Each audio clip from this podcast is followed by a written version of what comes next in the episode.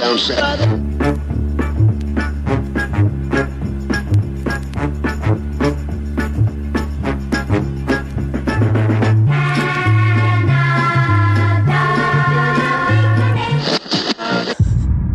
Bill, if you'll come with me. You'll float too.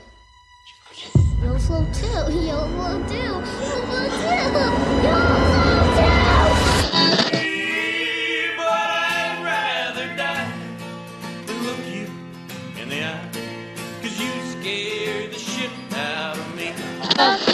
Uh, for your information, England is a fag country. You'll be coming out of your coma. And guess what? I'll split your fucking head open again. Because I'm fucking stupid. I don't give a fuck about jail. That's my business. That's what I do. And we know what you do, don't we, Charlie?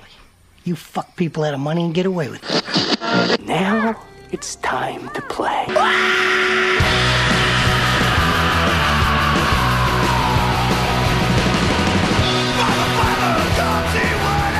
Welcome to Last Man on Earth. My name is Lex Durgan. As always, I'm flanked by Matt Ralston. Matt just returned from the summer holiday, working his way up and down the Iberian Peninsula. I thought he meant Spain, but it turns out Iberia is the name of Matt's new male houseboy. And man, is his peninsula sore. I ran out of gay jokes, by the way. Iberia. I couldn't. You know how to say that that Brazilian town Ipanema? Ipanema? Ip- Ipanema? I still can't say it because I used to go look at. Um, I had a fake ID when I was in high school. So you remember the old video stores? They had like five legit movies. Yes. Just all the lethal weapons and then a fucking warehouse of porn. yes. and there's this one porn With the red, the little, red- the little red curtain they had to go through. the curtain, Yeah. the walk of shame you had to do to you're coming out out of there and just five year olds are staring at you. but there's this great porn called "The Girl from Ipanema. Ipan." I still a song. It's it. a famous song. Ipanema. Yeah. I thought it was Ipanema. Anyway, I don't know how they pronounce it in Brazil. Uh, they, my uh, a buddy of mine in high school who wanted to get fired from uh, the, one of those crappy video stores he worked at. I don't know how he was like 16 working at those stores doing it with the porn. And they had the legitimate stuff. I think it was a record store slash video store slash the porn behind the red curtain. but the porn is probably where they made their all. Oh the yeah, money. but it was like, but you had to go to. The, it wasn't like a peep show thing. You had to go to the counter where like you're in a record store, and so to to make it sa- sane for the customers, they had the little booklet like where you put to the point to the number. Hmm. And the guy would point to the number, and then my friend, who was just wanted to get fired because he hated the job, would just yell out the name of the title. and the guy would like, you know, fucking all the kids around and stuff would like run out. That's hilarious. That lasted like about five hours before they fired. Before they fired. We him. used to trick my friend's mom. We we it was like a, a porn sandwich. We'd get one, you know, Back to the Future, stick a porn cassette. You know, there was the big cassette box. But was it real porn or like soft? It was softcore.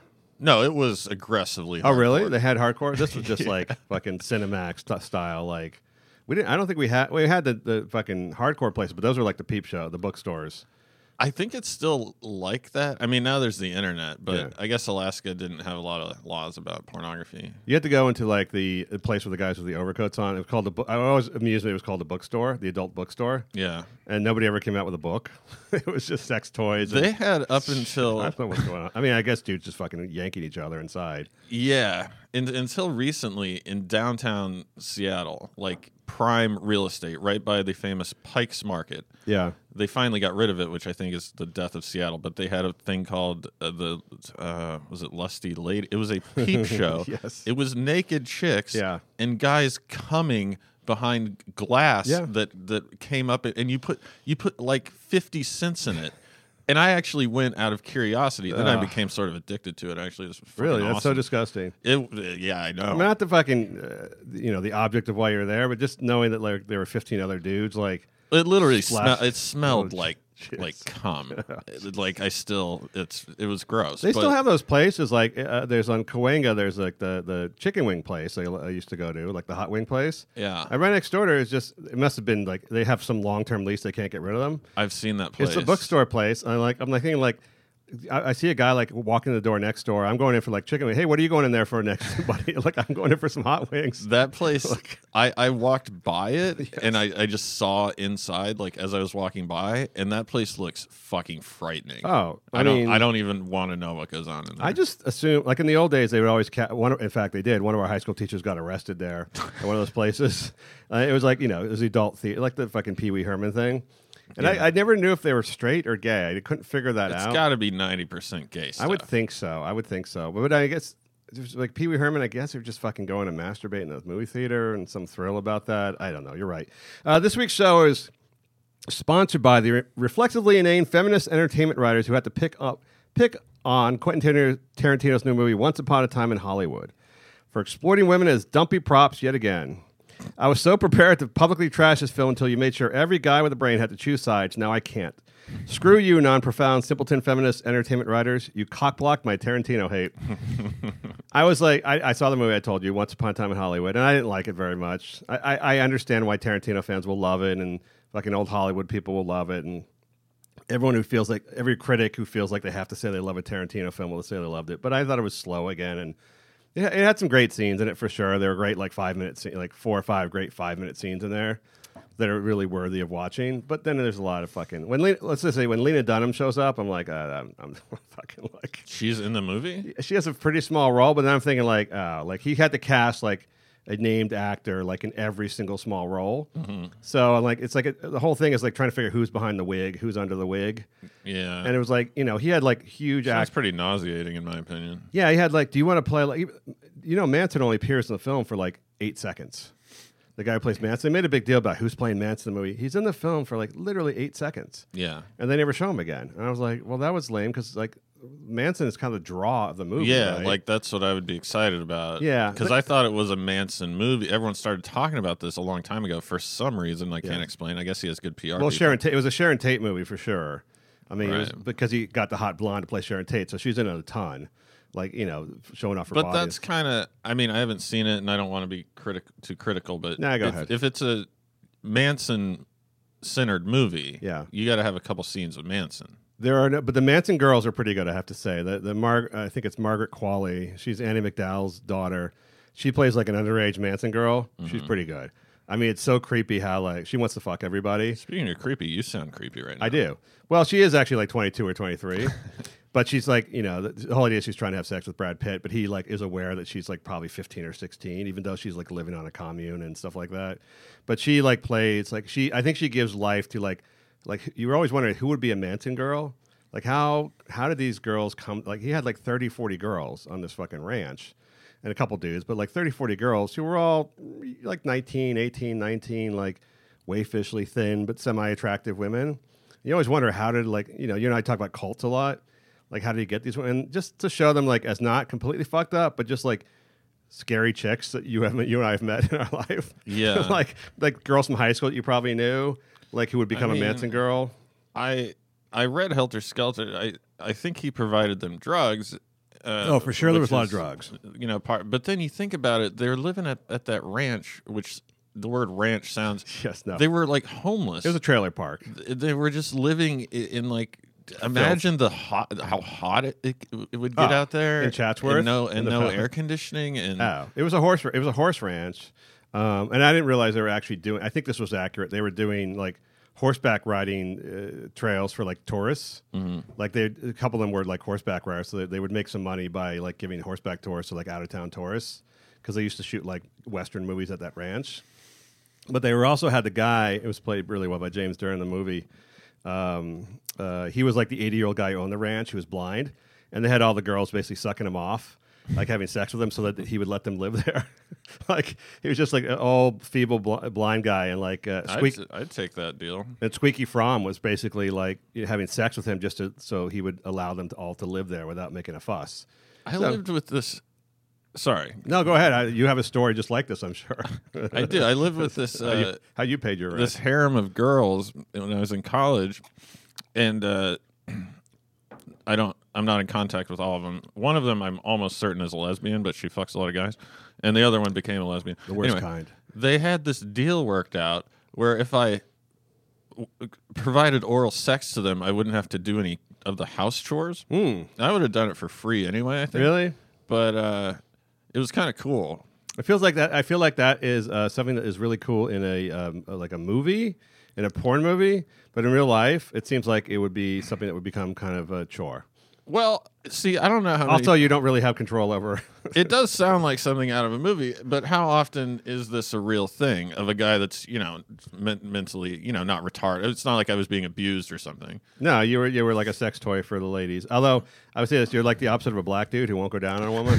Just like I don't know. That seems kind of scary. I feel like there's going to be some bad da- bad days involved in that job. I liked it. Uh, uh, well, yeah, free rent, dude. I can see you. You're like fucking uh, Bruce Dern in the movie. J- Not James Dern, Bruce Dern. Uh, Bruce but the point is, the women all. Um, I was thinking James Dean. Uh, the uh, he was the only one not in the movie because he was dead. They showed every other Hollywood star in the fucking movie.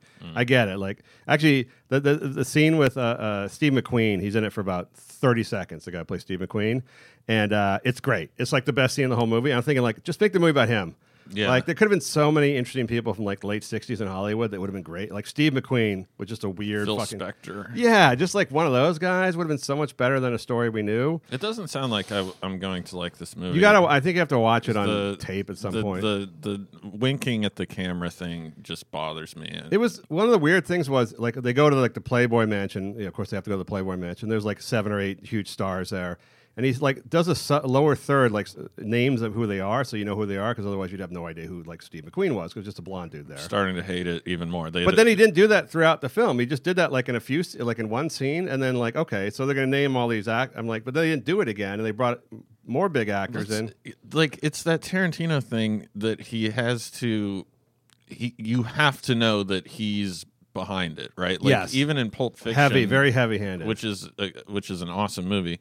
There's that scene when they're in the parking lot of the Jackrabbit Slim, and uh, what's her name, Uma Thurman. She says, "Don't be a square," and then Yes. she draws Yes. a square with Yes. her, and it's like that doesn't belong in this movie. You're No. just kind of like uh, uh, doing it for the fuck of it. That was my my feeling about Pablo Picasso. Was he painted one of those like shitty cubist paintings?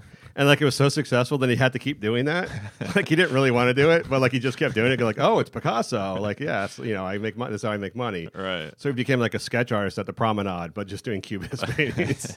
That's like Tarantino. He has to do those little things to let you know, like the wink at the camera, like you said, to let you know it's a Tarantino movie. Yeah. And he did a bunch of. He just did a bunch of those. I'm like, Picasso must have been phoning it in so hard. Oh my I don't know a lot lot about Picasso, but I've seen people that are like, I own this Picasso and it's worth like eight thousand dollars, and it's it's like a stick figure. Yeah. Like it's not even. It's literally something I could do. You mean he was like the uh, who's that guy who does the uh, I can't remember the American artist who's like made more money than anybody else in like the seventies and eighties. Warhol. No, this is a guy I forget his name. He's got like an all American name, but he has like oh yeah, he's Yeah, made like yeah, two hundred fifty million dollars selling his paintings at like fifty thousand each. He's done like eight thousand paintings, and people like will buy them at you know whatever for 25, 50 grand. He's just like the the middle market. He's like a middle market artist. It's kind of like Bob Dylan. Like that Yeah. guy does not discriminate 6,000 about what he releases. now I, I listened to the some uh, of it's good and some of it's very bad. Yeah, he just writes a poem, puts it in the music, and like if it doesn't work, it doesn't work. He doesn't care. It goes on a fucking LP somewhere Right. or in storage. Anyhow, the point about the Tarantino feminist writers is they feel obliged now. I don't know why after 25 years to point out that he does objectify women in his movies. They're always hot blondes, obviously. They're always rail thin. They're always like, I mean, the movie. The funny thing is, Sharon Tate, who I assume was just a bubble-headed blonde, uh, is portrayed as a bubble-headed like fucking sex toy, basically. I assume that's kind of what she was. And then I, I saw the quote from her sister, Deborah Tate, who's now in their 70s, I think, saying how like it was exactly like her sister. Brought her back to life. I was like, oh god, like your sister was like. I guess if you're a sister, you're always a sister, but like she is really portrayed as a ditz, like a total like fucking twenty five year old Hollywood blonde ditz. I mean, it's interesting because Tarantino, like, there are certainly roles where the woman is just an archetypal, uh, just a dumb, just a dumb, you know, uh, chick. Yes, But so are all of the other characters, Yeah, of including course. the male ones. of course they're all they- they're all cle- they all harken back to some fifties or sixties vintage movies he likes, or some Hong Right. Kong martial arts. Thing. I mean, And he's got on top of everything. I don't think he needs to explain himself, but he also has the "I'm super ironic" card. yes, So really, in in all you know good faith, he could just be like, "Well, you don't get it," and he'd be right. yes. Yes, I mean, I think people. I mean, he he's clearly got like he puts together some amazing scenes. There's no doubt in his, every movie he makes, there's some like great scenes, and in this movie too, with Brad Pitt and Leo DiCaprio, there's just some scenes that are just fucking, just hilarious. I mean, they're just very well done, but there's mm-hmm. not enough of them. Right. So it's like Pulp Fiction. I think had enough of them. Yeah. This, you know, Pulp Fiction was like eighty percent of the scenes were really good. Yeah. This one like forty percent. the other ones, but the other ones are still in there. So you're sitting there for like ten minutes, going like, "Why was that in the movie? Like, why was that in the movie?" Because Tarantino thought it was amusing, mm-hmm. and he got A-list actors to to be fun to portray these like quirky characters, and and just I think just having like thirty A-list actors in your movie is like off-putting. Because you're like, you know, it's like, oh, no, there's Kurt Russell again, like in another role, like in another whatever he's doing, and there's fucking another huge actor, like in a wig for a five second role or something. And Yeah. it, it kind of takes me out of it. Me too. Like you go see it. I'd, I'd watch a movie like that with my mom, or essentially any woman I've ever known, and you know she'd be like, "Oh, that's there's John Travolta." I'm like, "Yeah, but he's he's supposed to be like Somebody a else. fucking 12th century. I don't know, like whatever." And Brad Pitt was just Brad. I mean, there's a scene where Brad Pitt just takes his shirt off and it's just like he's ripped and stuff. I think he's like 55 years old, but he's playing like a 35 year old guy, 40 year old guy, and he's just ripped and he's just like tan. It's just like a Brad Pitt porn scene, and I'm just like, why? I mean, I don't even understand. I mean, why are you doing this? It's just Tarantino like, ah, I'm gonna have a Brad Pitt scene where he's just fucking like topless and yoked for like five minutes, like wiping his brow with sweat and stuff. I didn't even get. It's too yeah. It's not it's not cinematic. I mean, my mom, for example, was a huge Tom Cruise fan, which sounds very kind of cliche. Yes. she appeared to be in love with Tom Cruise. there are no Tom, huge Tom Cruise fans. she stopped liking him after he played the misogynist character in uh, Magnolia. Oh yeah, yeah, yeah. Not not she stopped liking him as an actor, which she did, but As a she, person. She stopped liking him as a person at the same time. That was before she saw him in the Nazi-esque rallies at the uh, fucking at the center. Yeah. Uh, do not forget to become a patron of the show on patreon.com forward slash last man on earth. Thanks to all our new patrons. Get on the shit now before it disappears. If you wish to contact the show, hit us up on Twitter at Last Man Podcast or on Facebook, also Last Man Podcast. All right, on to the show.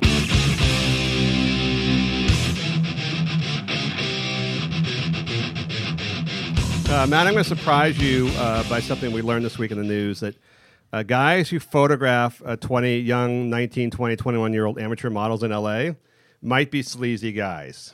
this is came as a shock somehow to the headline of multiple media outlets was that a, a former Kardashian photographer, whatever that means, uh, like like that that holds some esteem. Like that's like a title. Like Oh, I like, thought that was like a negative. I like that's like Oxford professor or, or like State Department head or something like that. But he was no, this guy Marcus Hyde was known. He, there's, there's, probably like 50 of these guys in the black Hollywood. guy. Yeah, blackish. Okay. There's like uh, 50 of these guys in Hollywood who are like shoot basically nude, semi-nude lingerie shots of hot models generally, and they do it for a bunch of cheesecake magazines, digital online stuff, occasionally for Playboy, uh, somebody else, and then once in a while they step up to like a Kim Kardashian who basically does nude shots, but they're like from behind or some shit. He actually shot I think Kim and Kanye in a photo in photos. I don't know if Kanye Well, they're not knew. kind of nude. I mean, she's she's done. Well, these weren't like he didn't shoot like full frontals. These are her like in a fucking thong and like Oh, okay. covering her breasts or shit like that, so they can publish it on Twitter. Um, and that's where he made like that's where he got his fame because you know she has 100, 120 million followers. So when she says Marcus Hyde shot these great photos of me, then all of a sudden you become like a a known name. I'm, I'm just picturing the uh, the ones they didn't use that he has to go through. Oh, God. And just her just her disgusting like vagina just like protruding and hanging down. Dude, you'd be you'd be licking that for free rent. Just just, just saying. Uh, but these guys, so they he sort of hit. I guess you'd say he hit it right because he became a known quantity, such that he goes on. He's able to go on Instagram and say like, "I'm Marcus Hyde, the guy who shot." Kim Kardashian in this photo set, like you know, hit me up if you want to mo- if you want to be a model. I'm sure he's a pretty um, motivated, enterprising guy because, as I'm sure you would agree, doing that is a takes no talent. Either of us No. could do that right now, Of course. So to carve out a niche for for not having any skills is Oh yeah, no, you got you have to know how to use a camera, and that's about it. And you got, I mean, the whole key is connections. You have to get into Kanye, who then gets you into Kim for the photo shoot. right. So he did that. I guess that's something. Uh, but then he puts this thing on Instagram, which is like basically a picture, a faded picture of a naked woman in a shower, with uh, letters over it saying "Call me for photo," you know, "Call me for high end photo shoots." So it looked like a back pages ad, basically, for prostitution, I would guess. And this model, her name is Sunnaya. She goes by one name, Sunnaya. She's 20. She is really good looking. She's Indian, uh, Indian American, skinny, Sounds hot. Uh, fake breasts, I'll like look- you know, yeah, Sunnaya, S U N N A Y A, um, and he like he, he tells her basically she responds like within a minute saying like I'd love to get photos by you. I love your Kim Kardashian photos. Will you do mine? She's by the way a model slash interior decorator student. So I just want to say, it's like she got a backup plan, Matt. She has a backup plan. Yeah, it sounds like she, uh, her backup plan is fucking a guy who's in the interior design business. Yes, exactly. But she's 20. She's good looking. She's done a play. She did a Playboy shoot. She's done a couple of these like fucking like women's fashion, you know, magazines, Etsy or things where she models some clothing and stuff like that. Probably you know made a few thousand bucks, not much. She's looking to take the next step up, but she's still responding to gross looking Instagram ads from photographers. Anyhow, the guy starts telling her on in, through DMs on Instagram like. You know, I'm a really famous photographer. I charge two thousand for my shoot. And she's kind of like, I don't have two thousand dollars. You know, I you know, there's this weird. People may not know, but like the photographers work off cash. Obviously, they need to get paid, but they will do a famous person for free or well-known person for free to build their own portfolio. Yeah. Like if I can, you know, some uh, Kendall Jenner says, "I'll shoot you. Know, you can shoot me, but I'm not paying you." You're like, "Yeah, hell yeah! Like you got 80 million followers. I'm gonna become famous." I mean, even myself, for example, I've never had to pay for a headshot. I've probably had five or six of them because there's usually someone looking to build a portfolio. Yeah, I mean, if, if they have, if they're not desperate for rent, they're going to be doing that. Yeah. Um, so the guy makes enough money. I guess he doesn't need rent money. So he's now trading his two thousand dollar photo shoot. Says, if you start sending me nude, if you send me some nude photos so I can see your body naked, I'll do the photo shoot for free. Which is a weird offer because it makes no sense. because Yeah. and then she starts saying how like I'll do lingerie shoots, but I won't do nudes. And he's like, "Well, kind of fuck this. Like, I need to see your nudes. Like, I'm giving you two thousand dollar photo. And by the way, two thousand dollars is not absurd for a photo shoot. Why does he need to see nudes so bad? If he sees, he must see nude people all the time. He just- he just- a weird fetish. She sent him a DM. He looked her up. She's hot. He's like, "I want to see your tits," basically. And and like for that, I'll waive the two thousand dollar fee. Uh, You know, it- it- yeah. It's just. I mean, he likes attractive women. I, mean, I can't blame him for that. Young women. She's of age. She's of age. So there's nothing illegal going on here. Right. So she starts, of course, naturally recording the conversation. Because she now she realizes this guy suddenly realizes that this guy who works in photographing young girl, young women, uh, is a sleaze bag of all thing of all things. Like, Yeah. is a sleazy dude who just wants to get over on women. I don't know the last time, like maybe you had a dispute with a contractor doing some minor repairs to your house, and you, you guys start arguing. I don't remember ever starting to record sur- surreptitiously record our phone conversations without any Well, I- I would- legal. uh, that's not even a good example because there could even be a legal. Th- this is just like okay. Well, these are you're D- weird. These are DMs, and so now she starts thinking like this dude's a cre- this dude's a creep. But I don't understand. Like she shot with Playboy, she shot with other places. People don't realize what this is just a fucking business full of scumbags, as you would expect. It's like stripping, or it's not like being a model is a very indis- indescriptive term. is an indescriptive term. Yeah. It's like you're a you're a, a sex. You're selling sex. I mean, you're selling sex of some kind or another. It's like Bill Hicks had this bit where he said uh, they call the girls in the porno magazines models. Yes. And he goes, Well, tell me something, Miss Model. How is semen being worn this year? being worn over the ear, on the chin.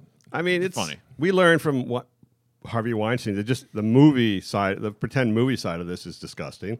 How you got role? How a twenty year old woman gets a role in a movie is she has sex with some fucking sleazebag producer, and everyone the casting couch. And so it's not surprising that a guy who takes thong photos of girls holding their breasts might be not you know not a Cub. Well, I wouldn't say Cub Scout leader because those guys are fucking weird, but like may not be Yeah, the he's most straight at least. might be the most chivalrous, fucking upstanding, like business person ever. Uh, As your example of a contract, I guess if my contractor said, "I'll do your kitchen for free if you suck my dick," I might fucking write. Might have to think about Might- that. might well, yeah, full kitchen, yeah, with the with the with the fucking redesign. Hell yeah. Uh, we know your standards, um, but it, like you know, so she records this and she then publish, publishes it- their conversation online, and it becomes a huge thing about like like a big expose about how suddenly we all this guy is like, she the whole the whole story was, and I think her publicist put it out there was like he bribed me for my nude photos. Like, well, he didn't bribe you. It's You don't No. like you don't like bribe. I want just want the Whole Foods. You don't bribe the Whole Foods with a dollar to get an apple. That's called a purchase. Yeah, no, he's he's clearly a creep, and I'm sure he's a, total weirdo douchebag. But you got to respect that he's being upfront. He's not trying to trick the person into doing anything. No, it's a barter. It's a barter system. He's like, you give, show me your nudes, and I guess at some point, like like in maybe some sexual acts, I always thought and, and I'll give you two thousand dollars worth of a photo shoot. I wanted to have a TV show that will never be able to get made because of various reasons.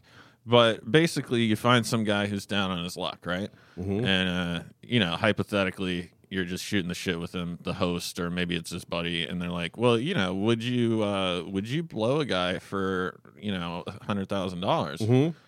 The guy's like, I don't know. And then just like to catch a predator, like Donald Trump or Jerry Jones or some fucking rich guy comes in and goes, I actually have the money right now. and then, you know, you see if he'll do it or not. Yeah, I don't know why that show can't get made. That's weird. That's weird. That's just you see suck Jerry Jones. Because or it sounds like the ramblings of a lunatic. Suck Donald guess. Trump's dick for hundred thousand. She's like, I know people would watch that show. I would. Uh, yeah, I don't know, but uh, uh, yes, like to see, but they have basically that's basically what you're doing, which is like selling your dignity for a certain price. That's every every show, basic reality show. Yeah. is how much money will take for you to sell your dignity. So he's offering her like two thousand dollars to sell her dignity, which, by the way, she's already a, a semi-nude model. So being a nude model doesn't seem like it's a monster. It's not a It's like Yeah, a, she's not in the most dignified of businesses. No, It's not like he's said that to a, a nice mother of three. no. Her works as a Playboy shoot is Playboy shoot. She's on all fours with her ass in the air, and she's like covering her breasts, like laying across the floor. Yeah. So it's not like yes, exactly. So it's it, to me it's a it's sleazy, but it's it's like you're in Bartertown, like in fucking Mad Max. It's it's a sleazy deal in a sleazy town, in a sleazy place, in a sleazy business, and that's sort of what happens. But no, now like Ariana Grande and other female celebrities have come out like warning people about this horrible thing that like photographers are predatory and they'll don't give them your nude photos and everything else. Like you're all in the business of you're in the sex Yeah. business. For the masses, you know, your average teenage girl in Ohio who's doing nude photo shoots. Like, Yes. no, this is like a very insulated population of people that are borderline, be it on the behind or in front of the camera. Yeah, like if, yeah, if you were in a if you were doing web sex cam whatever, and then you found out like the pimp was like stealing your money, would that be outrage? like unfair business practices in the sex cam sex cam business? Like it's a dirty. You can pretend you're an interior decorator all you want, and that you're not in the sex trade, but you're in the sex trade essentially. Yeah. And for a prostitute to complain about her pimp or these photographers who go up to young women. Did you, by the way, did you see the, the Jeffrey Epstein?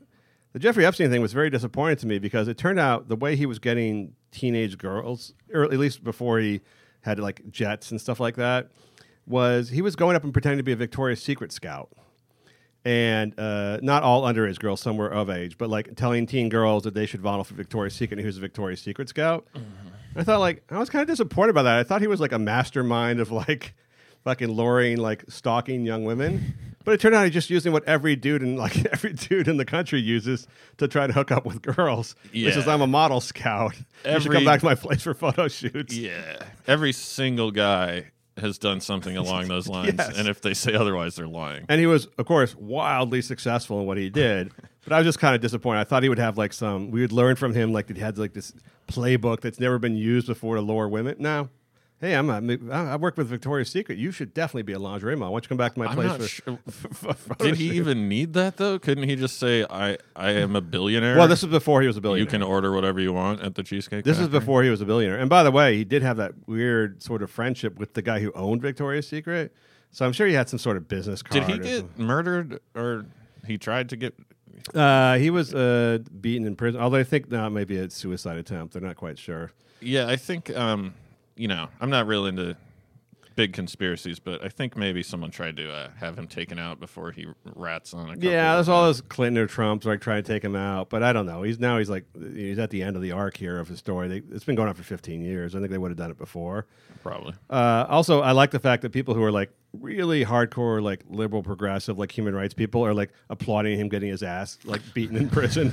well, he's not been convicted it was, well, before he's convicted of anything. Yeah. like you know, you know, yes. It's kind of cool that it happened, but just realize it mostly happens to like poor black guys in prison. Like, just Yeah. understand that most people beaten in prison are not rich uh, pedophile. Rich I'll never pedophiles. figure out the elitism of convicted murderers. Like, who, who are you to fucking pass judgment on someone? You you killed a Oh, you yes. killed five men. Oh, you mean how he- they kill He molested kids, and Yeah. that's not cool at all. But Yeah. Also, it's not cool to shoot someone in the face. So Yeah. maybe you should just kind of humble yourself at this point. Yeah, the guy who beat up the Jared from Subway guy, who like was proud about it, used to used to uh, assault women, like punch them in the face, like.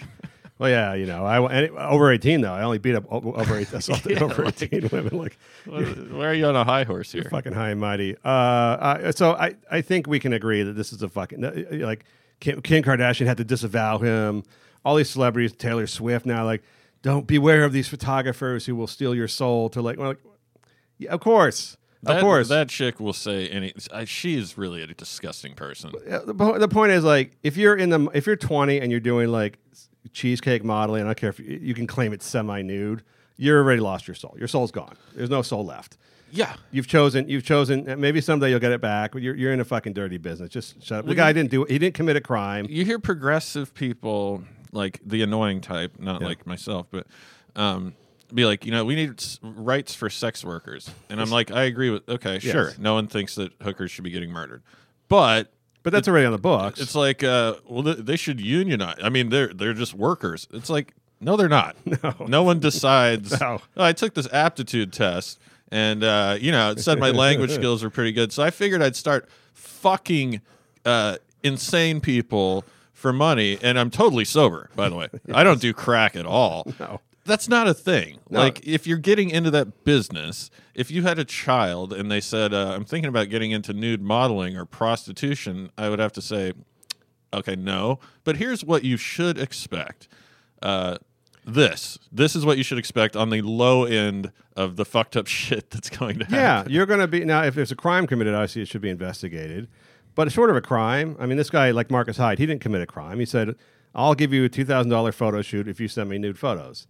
That's actually not bribery or a crime. It's just fucking a sleazy offer. She said no, and then he went, "Okay, next." Like, like that's not that I was got, just I got no problem with it. Wouldn't hang out with them. nope. no, Definitely would not hang out with them. don't want him to do. Don't want him to do my, my I kid don't- my kid photos. No. no, but, But, like I think in terms of danger to society, he's probably pretty low on the totem pole. Yeah, he's just a fucking he's just a loser with the do. By the way, if you respond to a, a post on Instagram with a shaded photo, barely shaded photo of a naked woman in the shower saying I'll do your photos, like that's just take what take what you just be glad you're not dead, right? Just be glad you're not in a fucking swamp somewhere cut in pe- cut in pieces. It's just the fact the dude wants your nudes. It's kind of a compliment.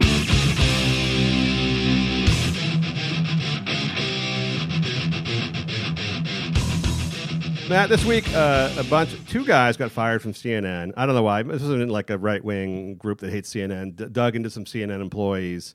Everyone's doxing everybody these days. Yeah. Um, but one thing that seems certain, I think we've known this now for I don't know two, three years, that people will go back on your social media account and look at shit you wrote like all the way back 10, tw- whatever Twitter started, 10, 12 years ago. Like I think that's not like a new thing, right? That's been around for two, three years At least. like that people will find you know shit that you wrote a long time ago online that you really should erase it and by the way if you're not famous you can erase your your twitter feed it's really easy i did it it took five seconds maybe Yeah. there's like a little app that goes back and you say how far do you want to erase and like everything before three months ago just erase Really? yeah it Shit, took- I should do that. it's free by the way it took i don't know i think it did in 17 seconds and then it does it continuously so that only like your last 90 days or 180 days of, twi- of tweets will show up and it erases them now, I assume Twitter itself, in some fucking gigantic cave server farm, has records of everything. So you're just erasing it from the front end. I assume that there's somewhere they're keeping records of all bil- 85 billion tweets from, since they started. But Well, those what was- but those you need, you would need a court order to what get. was this, what was he tweeting? So this guy at CNN, the one guy I saw, he was in the photo editing department, 26 year old.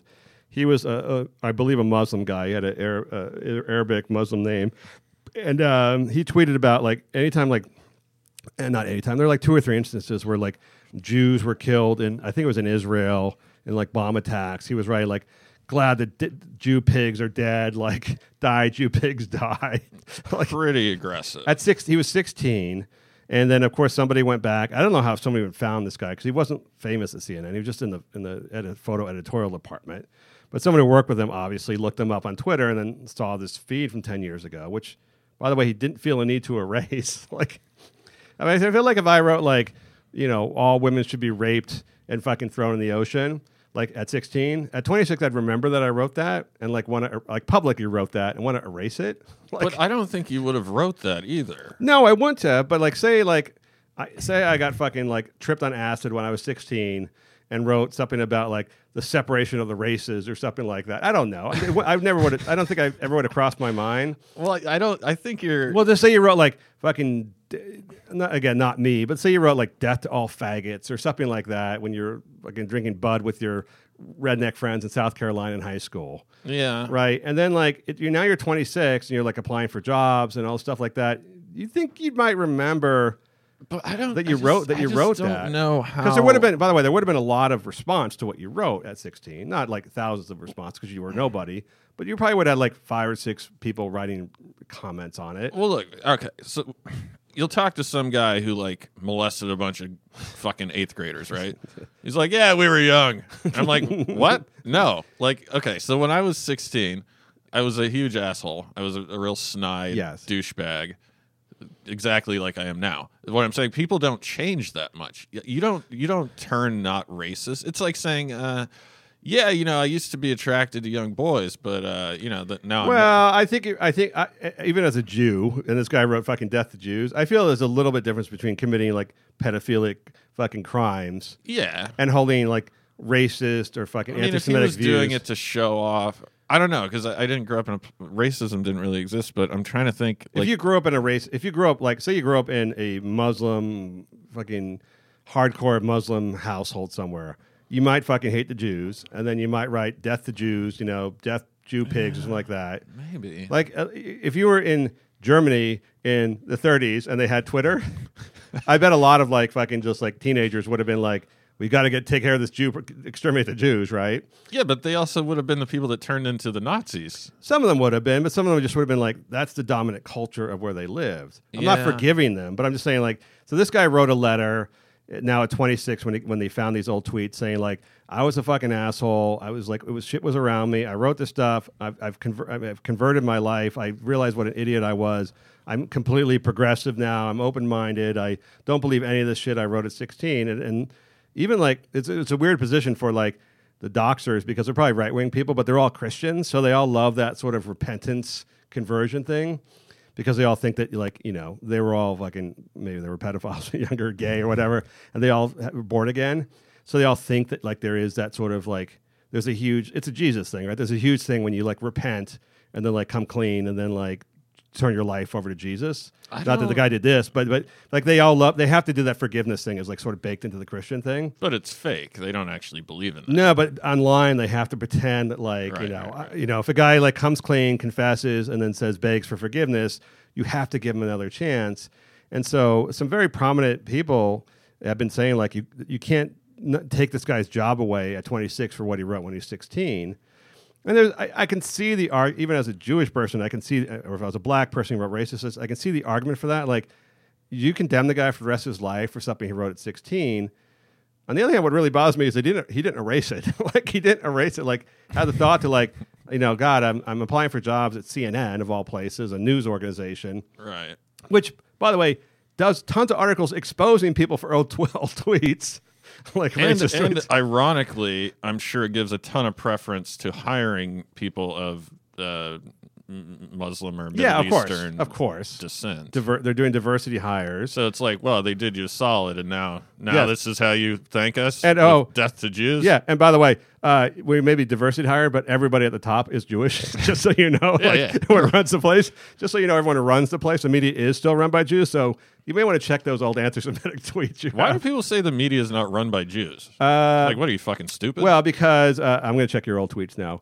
Uh, because it, it, it, it, the way it's phrased is like saying like uh, it's not like saying uh, it's like saying NBA is run by black people, or it's not actually it's run by Jews. But uh, it's like saying it's like it's it's it's said in a conspiratorial tone as if Right. there like is a like it's like you know saying that only Jews like it's a cabal of Jews being at the fucking Trilateral Commission and stuff and running the media yeah. where it's just like it's like saying Hollywood is run by gay people.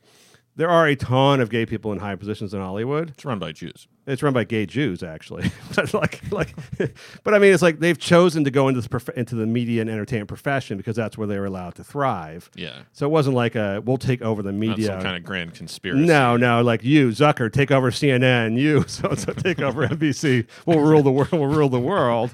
Um, you know, it's just they weren't allowed to go into certain businesses. But I don't. So, so what is your cutoff, Matt? Like, what is your? I think it might be this. Like, I'm actually very torn. I can, I think maybe, fi- I I can see not hiring him. I think m- maybe firing him is too far, but then I also kind of would want to fire him. I think I think at this point you have to fire him only because what is your justification for keeping him? Like if it was found out that he had these old views, maybe, but there's no real blatant evidence of it, it's one thing. But when people are passing the tweets around, Yeah. then what do you do? Then it's like, how do you defend that guy? Then you have to do the whole conversion thing. And by the way, you didn't know about the stuff when you hired him, so this is a bogus argument anyhow. It's like, uh, yeah, it's like Ray Rice. You know, Yes. uh, maybe he punched his wife. You know, we heard, but when you see the video, it's like, okay, now we got to, we really got to do something. Yes. I mean, there's a video of him, you know, c- clocking a woman. Well, there's that new law. So the new law in California says you're not allowed to explore people's criminal backgrounds when you hire them any longer. It started like a year and a half ago. Like they took that question. I don't know if you applied for a job. You took that question off the criminal background question off of all. the- felony, yeah, you can't. That's all off the record. You can't ask that anymore in job interviews. but everyone's probably still doing that. I assume. No, they're not allowed to. It's illegal. So the the point is, okay, that sounds great because obviously ex-cons were pre- people were prejudiced; they can never get work. But then I'm thinking, like, what about if you're working like in an office and you find like, hey, uh, yeah, uh, John used to be a rapist. Yeah. like, like then what? Then what do you do? Like the women, and female employers, like, oh, what? He raped like three women. Like, Well, we got to get like, like, we have to get rid of these drug laws. But so yeah, it's like, do you have a felony? It's like, yeah, I moved a bunch of coke. I'd be like, okay, fine. But yeah, it's like, uh, no, I, I uh, raped and murdered a uh, grandma. Like, well, okay, yeah, well, fuck, a man. capital crime. But what if you're like someone was like, you know, had like a sexually assaulted a woman at like 17, and now he's like 47. I wouldn't hire him. I wouldn't hire him either. Why would you? Just like I wouldn't hire a dude. Plenty of candidates that I haven't wouldn't hire a dude. Like I wouldn't. The guy didn't commit a crime by writing "death Jew," "die pig Jew," whatever. He didn't commit a crime necessarily. Although today, this day and age, it probably is a crime. It'd be a crime in like Germany. Or oh, for sure. or In England and in in, in, uh, in Canada, would be a, even in Canada that would be a crime. But I but I wouldn't hire him.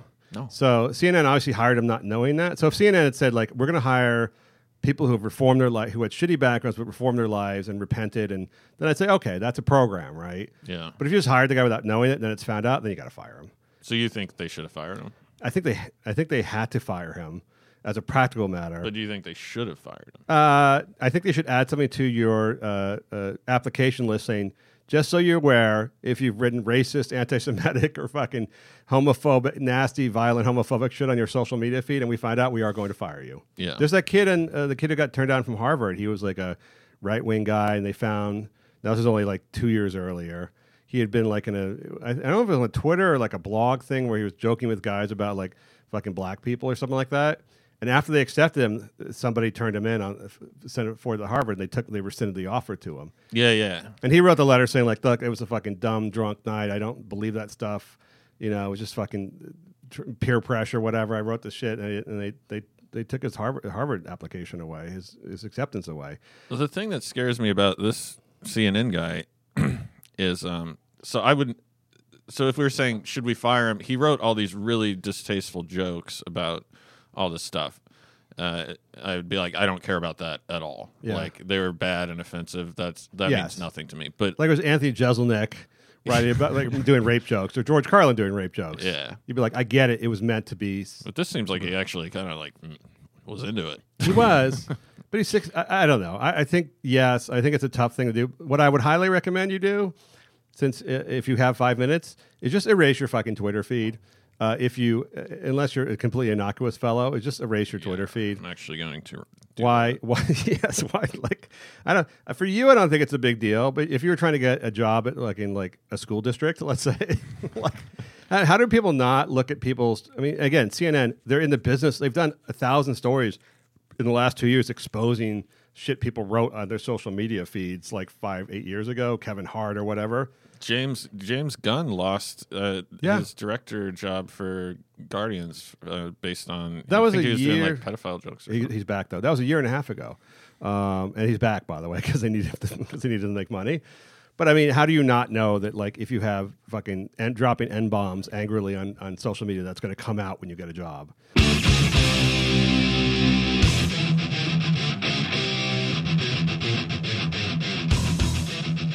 Uh, Matt, you uh, did never watch. Did you watch any Game of Thrones episodes? I watched five minutes of the first episode and I was very confused and didn't understand what was happening, and that's my whole experience. Yeah, that seems about right. Uh, I li- I like. I mean, it was Game of Thrones was addictive in the sense that it was one of the first TV shows where they put like cinematic, movie, theatrical movie money into a TV show. Yeah. So they actually created like home viewing of a fresh movie, like a, a Marvel Comics level, you know, a, a CGI and, and fucking dragons and sword fights and battles with thousands of people on an actual weekly TV show where they were spending, I don't know, $30 million an episode or something. Um, so that was kind of cool. I thought that they had like, you know, for someone like myself who doesn't want to go out to the theater all the time, to see an actual TV show that was like not hokey, like what was the old like Hercules shows or like you know with Kevin Sorbo, you know where like they were you could see they were like behind the 101 freeway and they were like Right. you know the guy would like hit the guy with the sword from a foot away and he'd fall down and then like fake blood would squirt out. No, it did seem like a pretty pretty substantial budget. Even Yeah. like the CGI is like some of the best I've seen. It was very cool. They went to Iceland and Ireland and fucking Yugoslavia to film like it was like a, a Lord of the Rings level, like you know, production value. Yeah. And then they had tons of people who were unna- unknown actors, which was kind of cool. And they're smart. They put a bunch of tits in it. They're very smart. Put a ton of tits in it. Had great sex. Well, hot tit. Every hot girl in the show got naked. The stars of the, the stars of the show were naked regularly on the show. They deserve credit for that. Yes, they do. Um, and they made HBO untold fortune, untold amount of fortune. Uh, but of course, the last season, which took a year and a half to make, and they spent like 150 million dollars on six episodes, uh, really pissed a lot of people off. Uh, it was not done well. I will admit that as a fan of the show. But who cares? It was fun. The CGI was amazing. The battle scenes were amazing. It was a story arc that people had problems with because characters were doing things out of character and the chick at the end who everyone loved and thought should be, all the women thought should be the head of the you know the queen turned out to be an evil bitch who like just fucking was a mass murderer. And you know people took real exception to the fact that this chick who seemed like she by the way she murdered people all throughout the first seven years in a brutal way but they all wanted the women to win at the end. And so when she turned out to be like a murderous bitch who then gets her comeuppance they fucking there was a massive a massive resentment factor to that because uh, because of the of, of the way it was done or the actual content. Uh, I think because of she was betrayed. She was just betrayed. It was. I think it was the fact that they were never going to let a woman be in charge. Like they were never going to let. She was like the Hillary Clinton, basically. Uh, It basically modeled Clinton and not Trump, but just Hillary Clinton. Like there was this whole thing. Like she deserves. She was a strong woman. She was powerful. She was brutal, but she deserved to win the Game of Thrones. But she was just instead of like you know, being the, the monarch, she decided she, she was just a revengeful bitch, and she was just to take out her vengeance and then have to have to die because of it. Right. And that really turned a lot of women off because it was seemed like you know it seemed like from a guy and the men men make the show, so of course a woman wasn't capable of being uh, like a leader. She had to be a vengeful bitch, uh, and, and and fucking. Is that why people are watching the show for like socio-political a- allegories? No, I think in the first six I thought it was just a bunch of fucking weird monsters. wa- well, there was throughout the whole show. There was a lot of rape. So rape was a big part of the show. okay. There was a lot of rape in the show because it was set, you know, in whatever would have been the medieval days. There was a lot of rape going on. There was a shitload of rape, and you rape people. I mean, there's a shitload of rape going on in 2019. Pretty sure go- all my ancestors were raped. yeah, if you go to Sudan right now, there's like 500,000 rapes a day. They're like the Muslims are raping the Christians, or the Christians are raping the Muslims, or the tribes are raping each other to put babies into like their uh, babies into uh, the women. If you go to Ireland, everyone thinks Irish people have red hair, Yes, like indigenously. yes. No, they were just raped. by the Vikings. Yeah. yeah, the Vikings came and raped the fuck out of them. And then the. Moors, then the Moors came and raped them. We should acknowledge raped them again. The Black Irish. There's a lot. I mean, it was there wasn't a lot of consensual sex going on, and, you know, like the idea that people would murder each other, but then have like beautiful romantic sex, like you know, That's a good point. like why would stupid. they be so civil in These this guys are area? these are murderous thugs, and so there were there were Well, animals rape each other. yeah, it's all rape. Mostly. I mean, it's, these are you're talking about. It wasn't like Never seen a dog light a fucking candle. it wasn't like out of character. These were like murderous people who were then uh, attacked the village, killed the men, and raped the women. Yeah. which I assume was pretty accurate to what would be is a fake thing, but medieval times. And they portrayed the. I mean, there's a shitload of violence in the show. shitload of violence, So why wouldn't there be rape? vi- just vi- brutal rape, and it, that really made women that turned women off a lot. Well, the they're fucking stupid. They are because it was like it was real. I don't think it was. It was done. It was exploitative in the sense that it was rape, and they showed it. Well, rape by definition is quite Yes. exploitative. I But. I mean, but they also had some romantic relationships between men and men and women who were like the more like chivalrous knightly guys had had you know consensual sex with women and courted them and stuff like that. well, So- we weren't alive back then, but I'm assuming, uh, uh, apart from the rape, that there was some normal sex happening. As Yeah, well. like the guys who were brought up well had normal sex, and the guys who were fucking pigs and lived in the you know were murderers and, and rapists raped. That's just sort of what happened. But but the first six seasons, I don't think people cared. But it was a wind up to the show. They wait first of all they waited a year and a half to show it. Then it was a wind up of who's going to win. You know who's going to come out on top was the whole thing.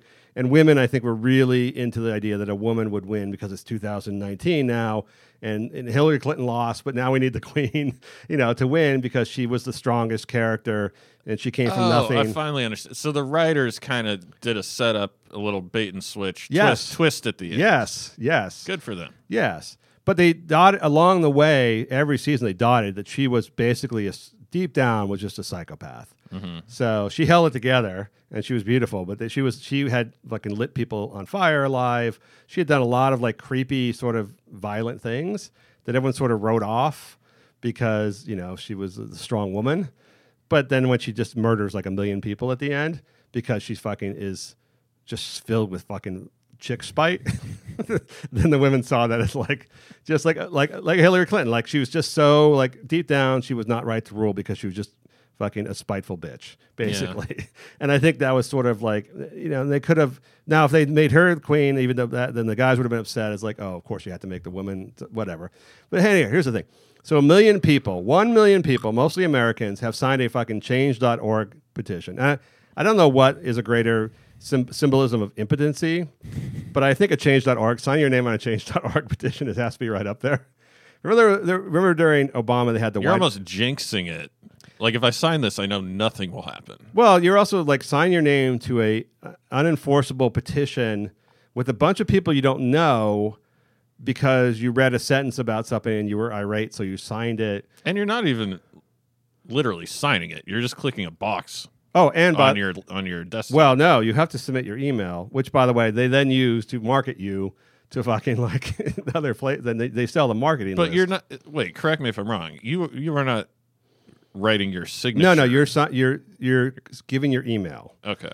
And and now what they do with your email, of course, is sell it to a marketing agency because they say, yeah, here's a million people who got irate about the Game of Thrones. What can you sell them? Fucking tampons and like, I don't know some other fucking Hillary Clinton bumper stickers. I hate Donald Trump. Whatever you're doing, but uh, Viagra. there used to be. Remember the whole was it? It was under Obama, right? When they had the whole thing, you can write a, a petition to Obama to the White House. That does White House petitions, and if anything over like fifty thousand, it might have been under Bush, but I think it was Obama. Anything over fifty thousand signatures, they would respond to. Like somebody officially at the White House would respond to. right. right. And it was like it was, of course, the ones that were popular. Like I want this soap opera actress who was killed on the show to come back. Like it was always something idiotic. It was never about like politics or something. he was always like some like I want this race car driver who's a pig to be have his Indy 500 title taken away from him or something. Yeah. Well, the masses are never fail to disappoint, especially in America. Where was it? Was it in uh, somewhere in Europe? They had this country. I'm fucking this up, but whatever. They had this official boat that was like a.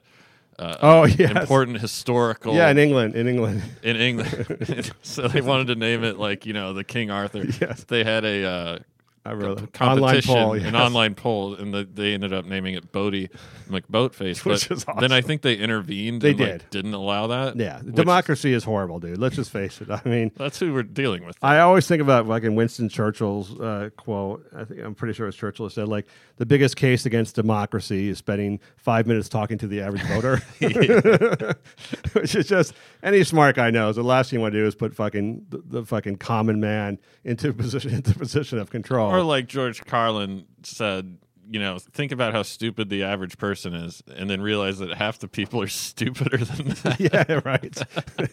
and then so I mean, that's why we have that's why they, at least they set up a representative democracy. Not that we have great Congress people, but at least you have one person who's supposed to be smart representing 450,000 people so that you don't get like Boaty McBoatface. Right. You get like at least somebody who is like, you know, has a college degree and is like supposed to be high minded to think about this stuff. Well, I was Doesn't- talking. not that that happens, but that's the idea. Yeah, that's the idea. Like yesterday, I was talking to some friends about Pete Buttigieg, and I said uh, he can read. Like that's the standard that I have for like politics because I don't think Trump can really read. But I was like, I don't think he does read. He probably can read. He doesn't. Definitely doesn't read. he, he I'm sure he knows how to read. Yes, but he hasn't read a book. I'm by sure he 40 doesn't years. have good comprehension of what he's reading. But, No. Um, anyway, that that's just the bar that I set. Uh, it's like, yeah, I'd vote for him. He can read. I, I got a letter for Pete. We got a. I got an email uh, from uh, uh, somebody who's ra- some Hollywood people raising money for Buttigieg. Is going to be in, in, in West Hollywood at an event, but he's raising money, and they wrote. I forget who it was. Some local, like a city councilman, and I think a celebrity and someone else invited to this Pete Buttigieg party, obviously for twenty five grand or whatever. It's like come see this scrappy uh, thirty something gay man. You know, like never seen before. I'm like. What do you mean you ever seen a scrappy 30 something gay man in West Hollywood before? That's all it is. That's all West Hollywood is. It's just like there's there's 50,000 Pete Buttigieg's in West Hollywood right now. Yeah. Like a fucking smart ass, like 35 year old gay dude with a with a husband and no kids. I can find that in any fucking any any condo I walk into West Hollywood. Why is, why is that unusual? Yeah. If he goes to fucking like Mississippi, that would be unusual. But like, like they're trying to present this as like a, unique offering to West Hollywood. To West Hollywood. Like, no, like I wouldn't even know at a party. I wouldn't even know which one he was. No, he could walk down the street and No. not be noticed. um, but here's the thing. So I, I trade. Everyone's like, how could a million people sign their name on a Change.org petition demanding, by the way, HBO redo the final season of Game of Thrones? Which is just a preposterous notion. It's just an outrage. First of all, you know that's never going to happen. And HBO had to HBO had to address this, of course, because it was a million people, and saying how like it's you know some fucking pablum about how this is not for everybody. This is what we went with. You know, if you don't like it, they'll you know whatever. But they didn't say like go write your own show. This is retarded. How could you redo? It's already been broadcast. Oh, yeah, now you can't redo something that's already No, so it's just this I mean, impotent, like fucking I, like, irate be like- outrage. Like, uh, no, we're gonna go with, like the King James version. like, we believe this one of the seasons. Like, yeah, what I'd be the like, fuck are you talking? It'd be like about? HBO going, we're going to redo the Sopranos ending because uh, we uh, read online you guys didn't do it. First of all, It's like two schools of thought. Yes. Like, no, I'm actually an originalist. Uh, when uh, Queen fucking whatever her name is. it's fucking idiot. They, and, hey, by the way, and if you ever did that, even on a smaller show with a much, I mean, not let alone fucking two years of time and 150 million dollars, we're not going to do. But even on a smaller show, even on a fucking Will and Grace or something like that ending, if you ever did that, this shit would never stop. Right. Like it would never stop. There'd just be fucking a million people signing petitions to change the ending of every show ever because these people are upset. So I, I was thinking like this never would have happened like a generation ago. Forget the internet if there was the internet even a generation ago, where people would like basically sign a petty petition that they were upset by the way a TV show ended, put their name publicly out there, and feel proud like they had done something. And I was thinking this has to be traced back to like fucking 30 years now of kids in school and little kids being told that their like opinions count. Like, not that your smart opinion counts or that your educated opinion counts, but just your opinion, the way you feel instinctively as a human being ca- matters to like the collective. it's an insane notion of entitlement Yes. to, to say, I didn't like it. You know how many people worked on that show? Yes. I don't, a couple hundred, five, Oh, thousands. Yeah. and and two hundred million dollar. Like, I didn't like it. This thing that took you a year of people working full time, hundreds of people Yes. slaving over and and using you know computer technology that's on the cutting edge of science and spending all of this money while you're watching it on HBO Go, which you clearly have stolen a password from Yes. someone and you're not paying for, so it's free. And for you to say I didn't like it, do it again. It's like like you should get slapped in the face. Like if I was a creator of that show, I would literally want to slap every one of those people, line them up, and glove slap them. Well, the good news is the, the uh, Benioff and, and the other guy, I forget his name. They um, they had to they had to like they had to like go silent for a while because they're getting trolled by people. But now they're getting like a fifty million dollar contract to do the next Game of Thrones, like uh, the, the next series somewhere. They basically put themselves out to bid. Like, yeah, we made HBO like half a billion dollars. Who wants to hire us? Even though there's a little controversy, Ev- everybody wants to hire them. Yeah. But like this whole idea, this notion that like instinctively, I think you get this from a lot of the women you date, is that your opinion matters. You know, even though there's nothing to suggest that you've like put any time or effort or thought into your opinion, or that you're particularly educated yourself or an expert on it, just like you know, just saying like a political opinion or a social opinion or even opinion about a movie, that that is like inherently important. It deserves to be heard. Your personal feeling on something. It's like that's a new phenomenon because I don't remember that when I was a kid. I remember being told to shut the fuck up. Yeah, I don't You're, you're 12. Shut the fuck up. You don't know what the hell you're talking about. And I'm not like I'm not trying to brag or anything, but I I try and be a good person. So like recently, I was dating this uh, on a date with this woman who's a, a psychotherapist, and I would I'm fine talking about it, but I would say before anything I said. I don't really know what I'm talking about, yes. but Yes. and then I would say something that's probably way off base and stupid. Yes. But uh, that's fine. But that's that's an attitude someone should have. They don't. I, I just. I just think every kid. I can't remember. There always that one. Obnox- so there was always that one obnoxious kid in school who you know his parents just fucking loved everything about them and told them they were that fucking their shits were beautiful. like that that kid who was like had way too much confidence and was like this. Now every kid's like Yeah. that. Now everyone's like that. Everyone's told like not just at home but by their parents or worried about their esteem, but at school like everything is like, oh Johnny, that was great. It's I- the I wanna- kids of the kids that Yes. were raised that way. Yes. And they're even more intolerable than their parents. Yeah, like if you want to talk about economics and you're an economics professor, I'm, I'm not going to tell you shut the fuck up. You don't know what you're talking about.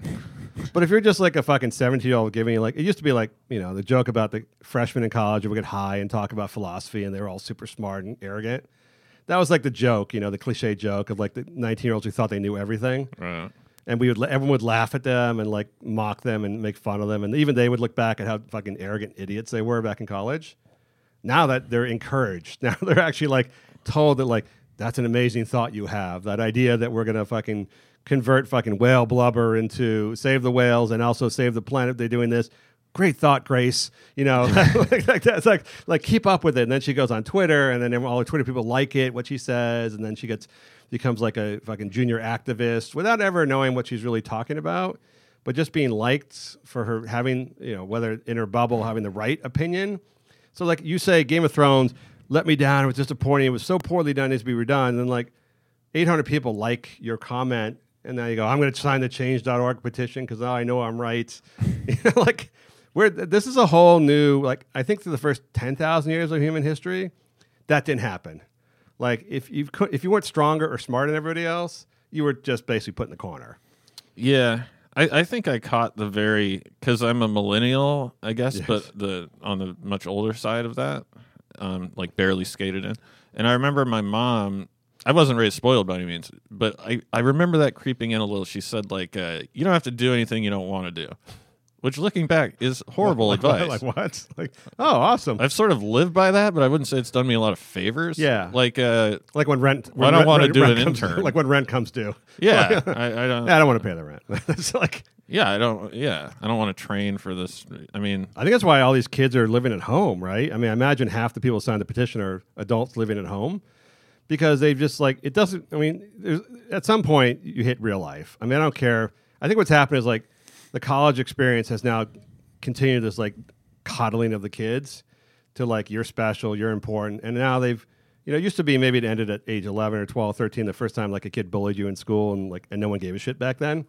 And like the bigger kid punched you in the nose and then you stop fucking being a loudmouth now you get protected and you fucking file a report and you get become a hero But and you're on you know you're on ABC Good Morning America for Stand for the Bully. It used to be just the bully punch you in the face, you didn't talk for two years.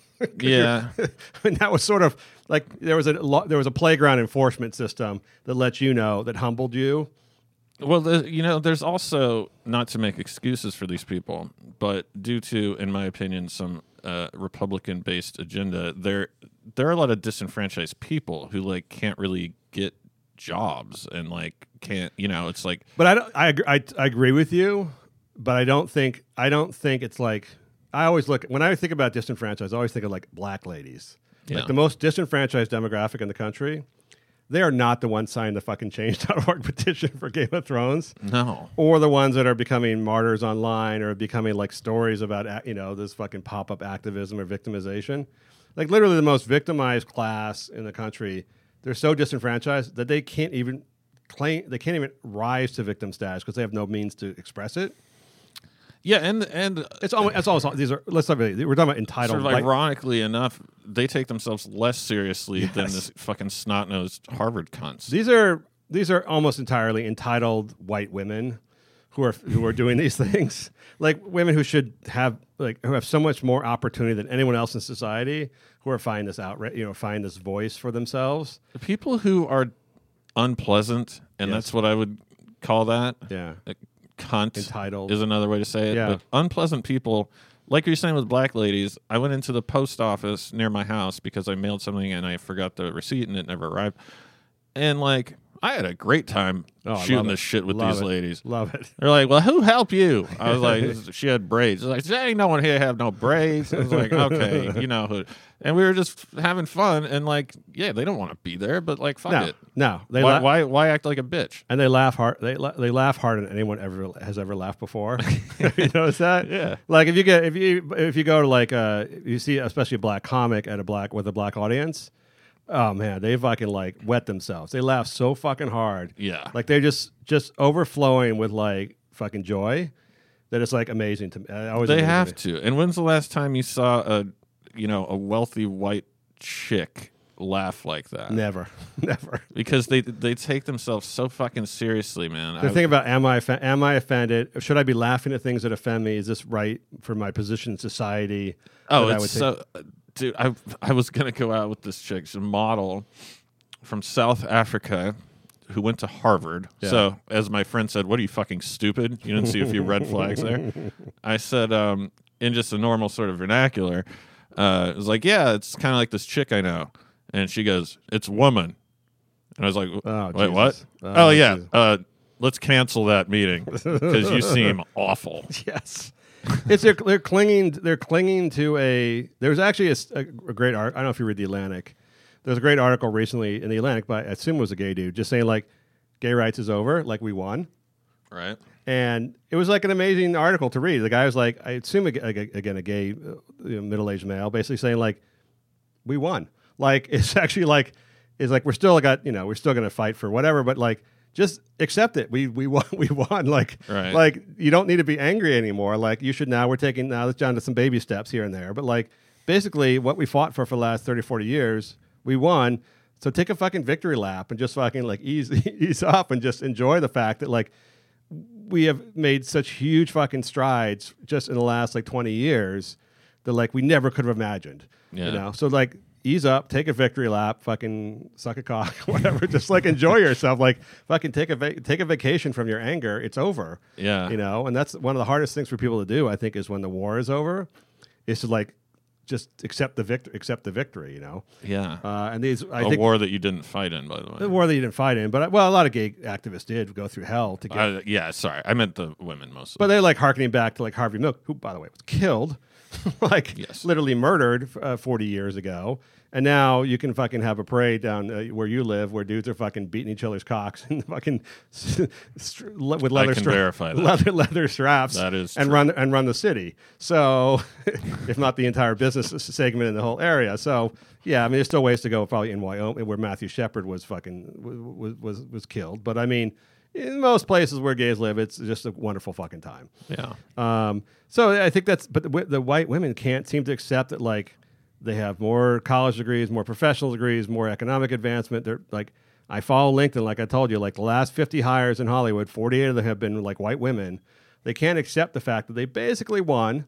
Uh, they have more opportunity than any demographic in the entire country. Not all women, not minority women, but white women. Yeah. And they need to cling to like a victimization from the 60s, you know, from the fucking. Well, wouldn't you stop getting handouts if you admitted that you had it good? Yeah, but I don't think it's even that. I think it's just like the idea that like it's hard to give up victim status. It's hard like when you identify, and I think a lot of this goes to the colleges, you know, but you're like a white woman from the sub upper middle class suburbs, and you're still considering yourself a victim. That's just weird. I mean, it's just like that's indoctrinated somewhere in you, as opposed to saying like, I'm a fucking 24 year old chick. I have the entire fucking world as my oyster. I'm gonna, you know, fucking nail this thing. Like to actually think like I live in a misogynistic rape culture where like everyone's gonna keep me down. like when But that's what- just not tr- when that's just not true. It's an it's a real So kind of of- sickness. Of this population, what percentage of them are aware of what they're doing and gaming it versus being completely brainwashed? I think they're mostly brainwashed. I think you're only gaming it when the when the system's actually against you. You're gaming it. So I think there's probably some minorities who game the system. There was that guy like who was an Indian dude with really dark skin who claimed to be African American. He got a scholarship to like medical school and became a doctor, like a fucking four hundred thousand dollars in scholarships. That guy gamed the system. Yeah. But I think they actually believe that they are, you know, you, they, you know, you, we read the thing about the soccer, the lesbian soccer article about this stuff.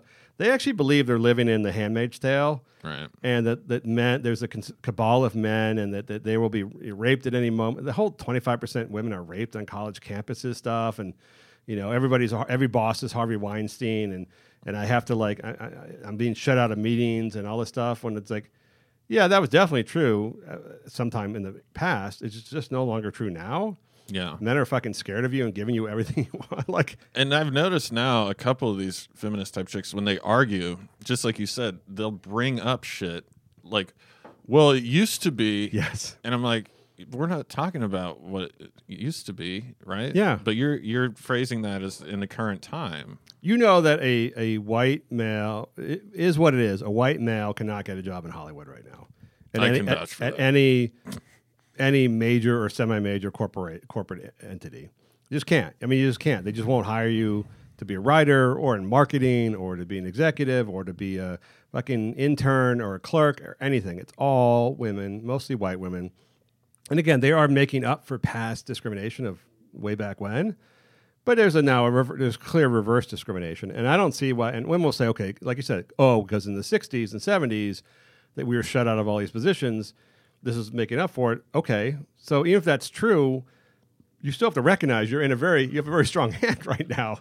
You have the you have the strong hand right now as a, a white woman with a college degree out It's- of fucking it's- Pepperdine. You're you're you're set. It's so ubiquitous. I there was a some clip, some funny clip that someone sent me. It was like some crappy, you know, Good Morning Phoenix, whatever it was. and the guy said, uh, the news anchor, Yeah. and he said, um, "Well, they're talking about putting another person on the moon. I'm going to go out here. I want to see a woman on the moon." I was just like, "Shut the fuck up." wanna see a woman on the moon. like I don't know if a woman I'm sure I'm sure that there are that can handle all the G forces and shit. Yeah. But like how about we first of all, I don't know why we would do that in the first place, but just get, you know, it's just gone too far. Like just get the a guy that can go on the fucking moon.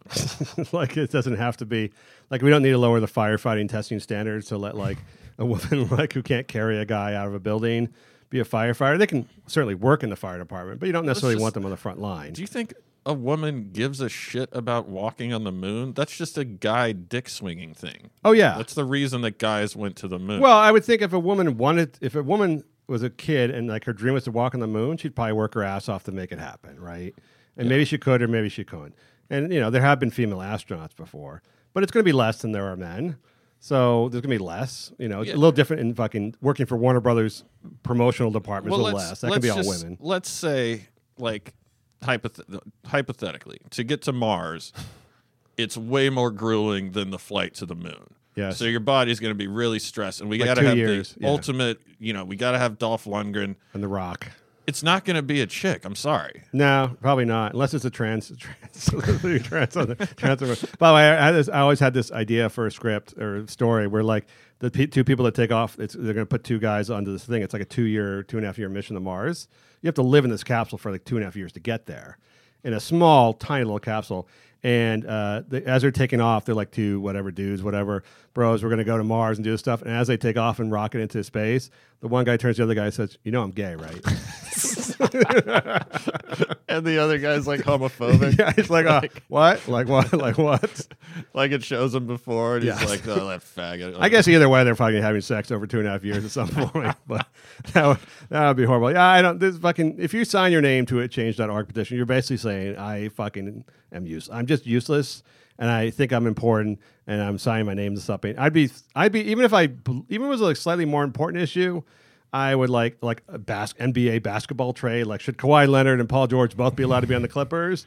I'd still be embarrassed to sign it. Well, I would sign if if uh, whether it was uh, I forgot. I think it was Obama, maybe Bush, like you said. But if it was something important, I I might still not sign it. But at least I that seems reasonable. Like stop executions. I don't know. Yeah, they have But those. it's- they get like so- ten thousand. This is so silly. It's just, and I, I, I would look on that list. You know, how we talk about looking at a list for the guys who had like anti-Semitic or racist old tweets. I'd look on that Change.org list for the Game of Thrones petition. and Say you're not working here. I'm not fucking hiring you. I agree.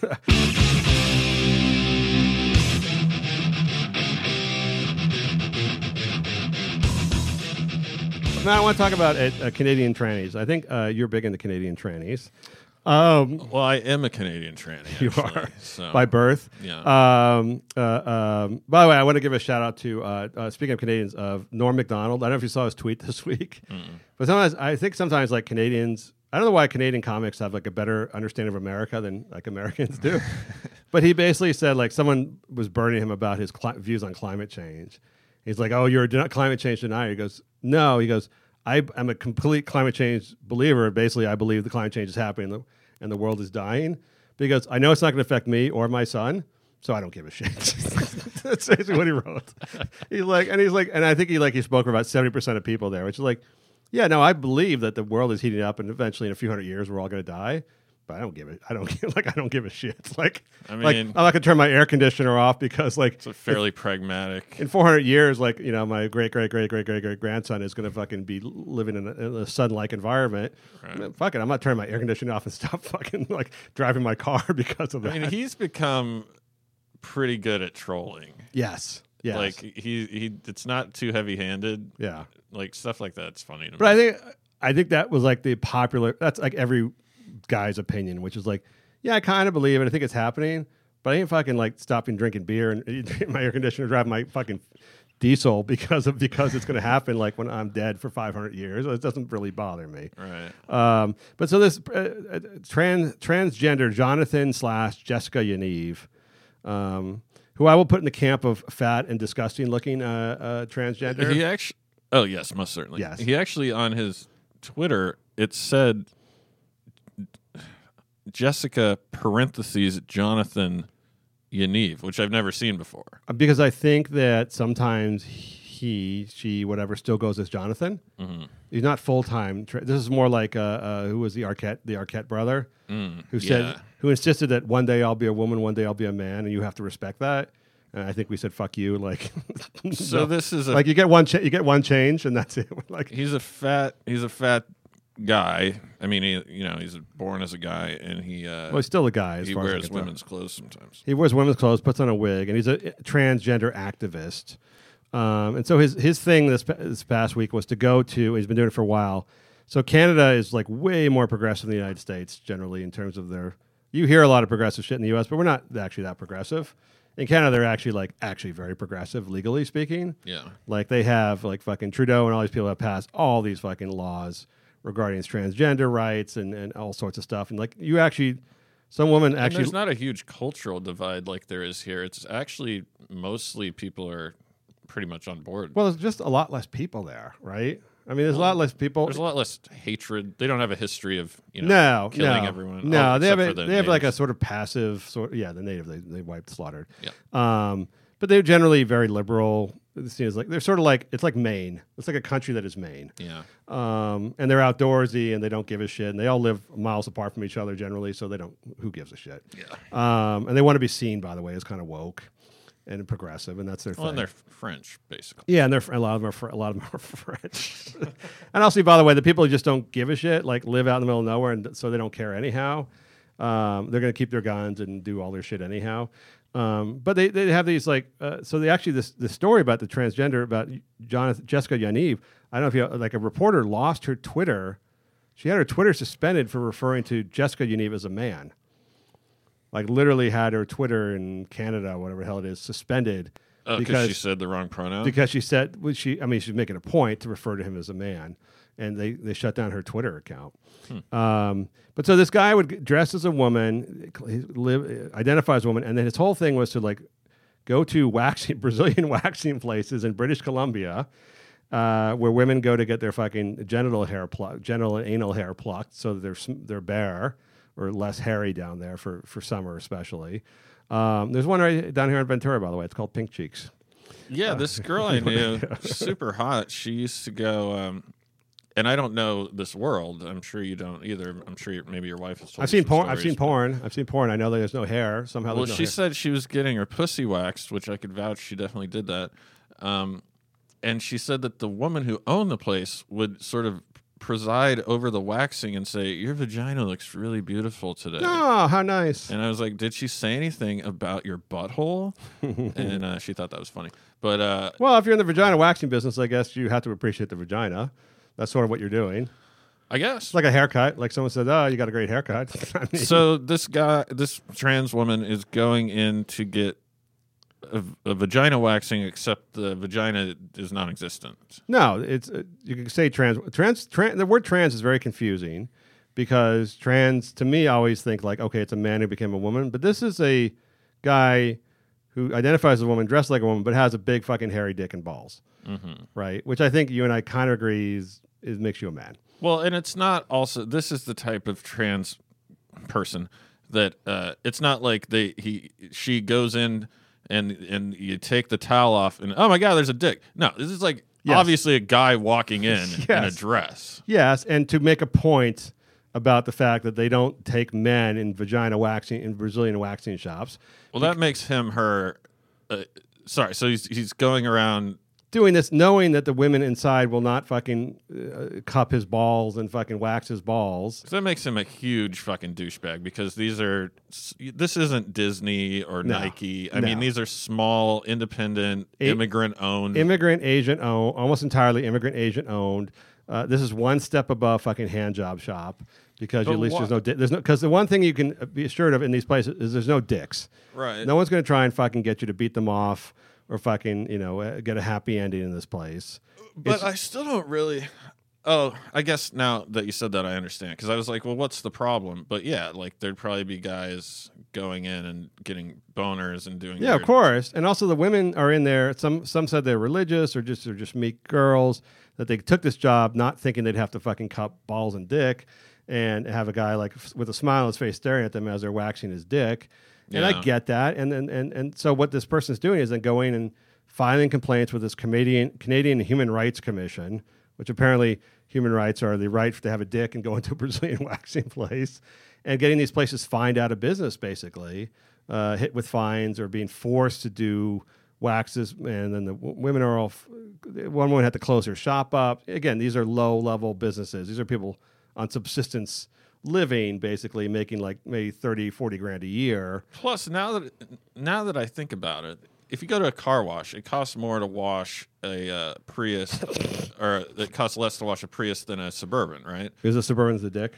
Well, if you if you think about a vagina, it's pretty flat, relative.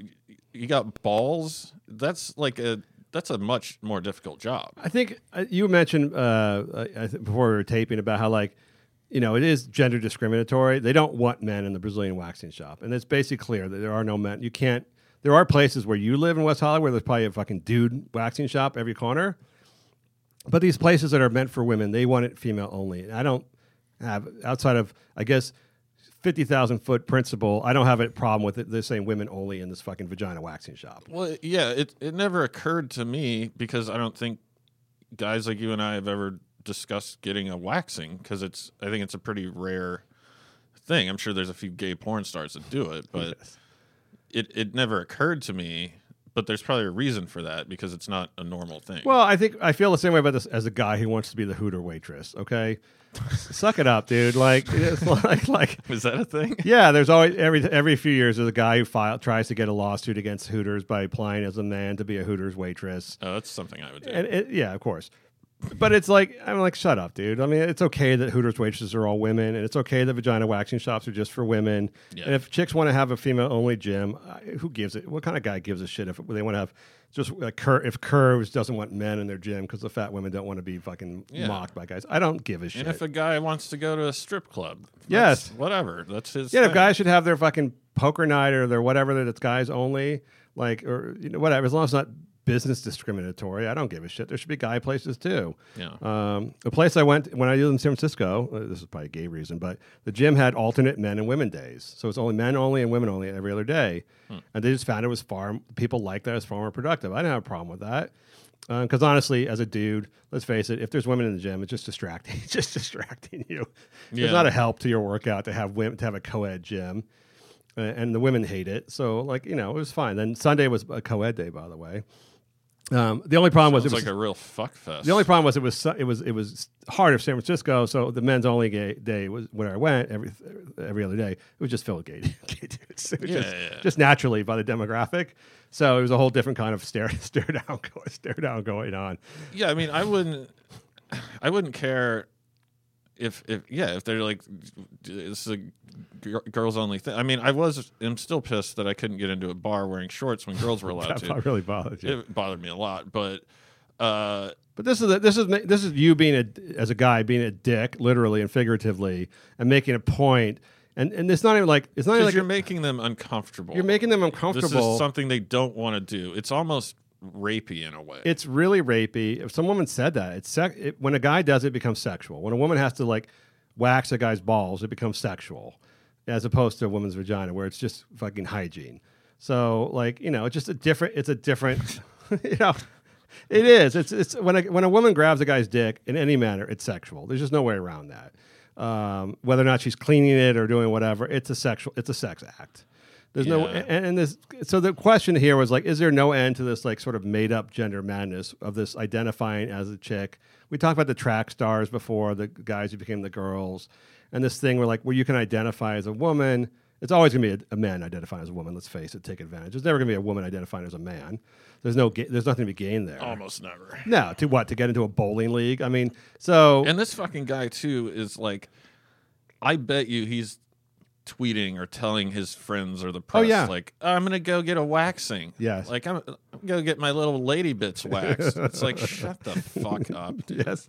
Again, I always go by the sort of George Clooney rule. If it was George Clooney going to do it, the women in the, in the, in the place might be into it. But when some fat fuck like puts on a dress and a wig and wants his fucking hairy sack wax, it's like, no. Well, there's is- stop, probably a good reason that that the waxing isn't a thing among guys is because I I would assume I've never done it that getting your balls waxed hurts like fucking hell, probably. is and just like a very um inconvenient like sort of not a, a natural really thing t- No. to be doing You got to. I think you got to be a pretty committed uh, porn star slash twink to want to do it. I, I'm assuming that we're talking about like one one tenth or one tenth or one percent of the of the male population does this. At Uh, most. whereas a lot, it seems to be very popular for women based on the porn that I that I consume. That uh, you know, this bare look of the last twenty years has become like absolute an absolute. oh I, c- I can vouch for that i would say it's a good 90% are just bears uh, my fucking forehead yeah, I mean, I had, great by the way keep doing that you're into that.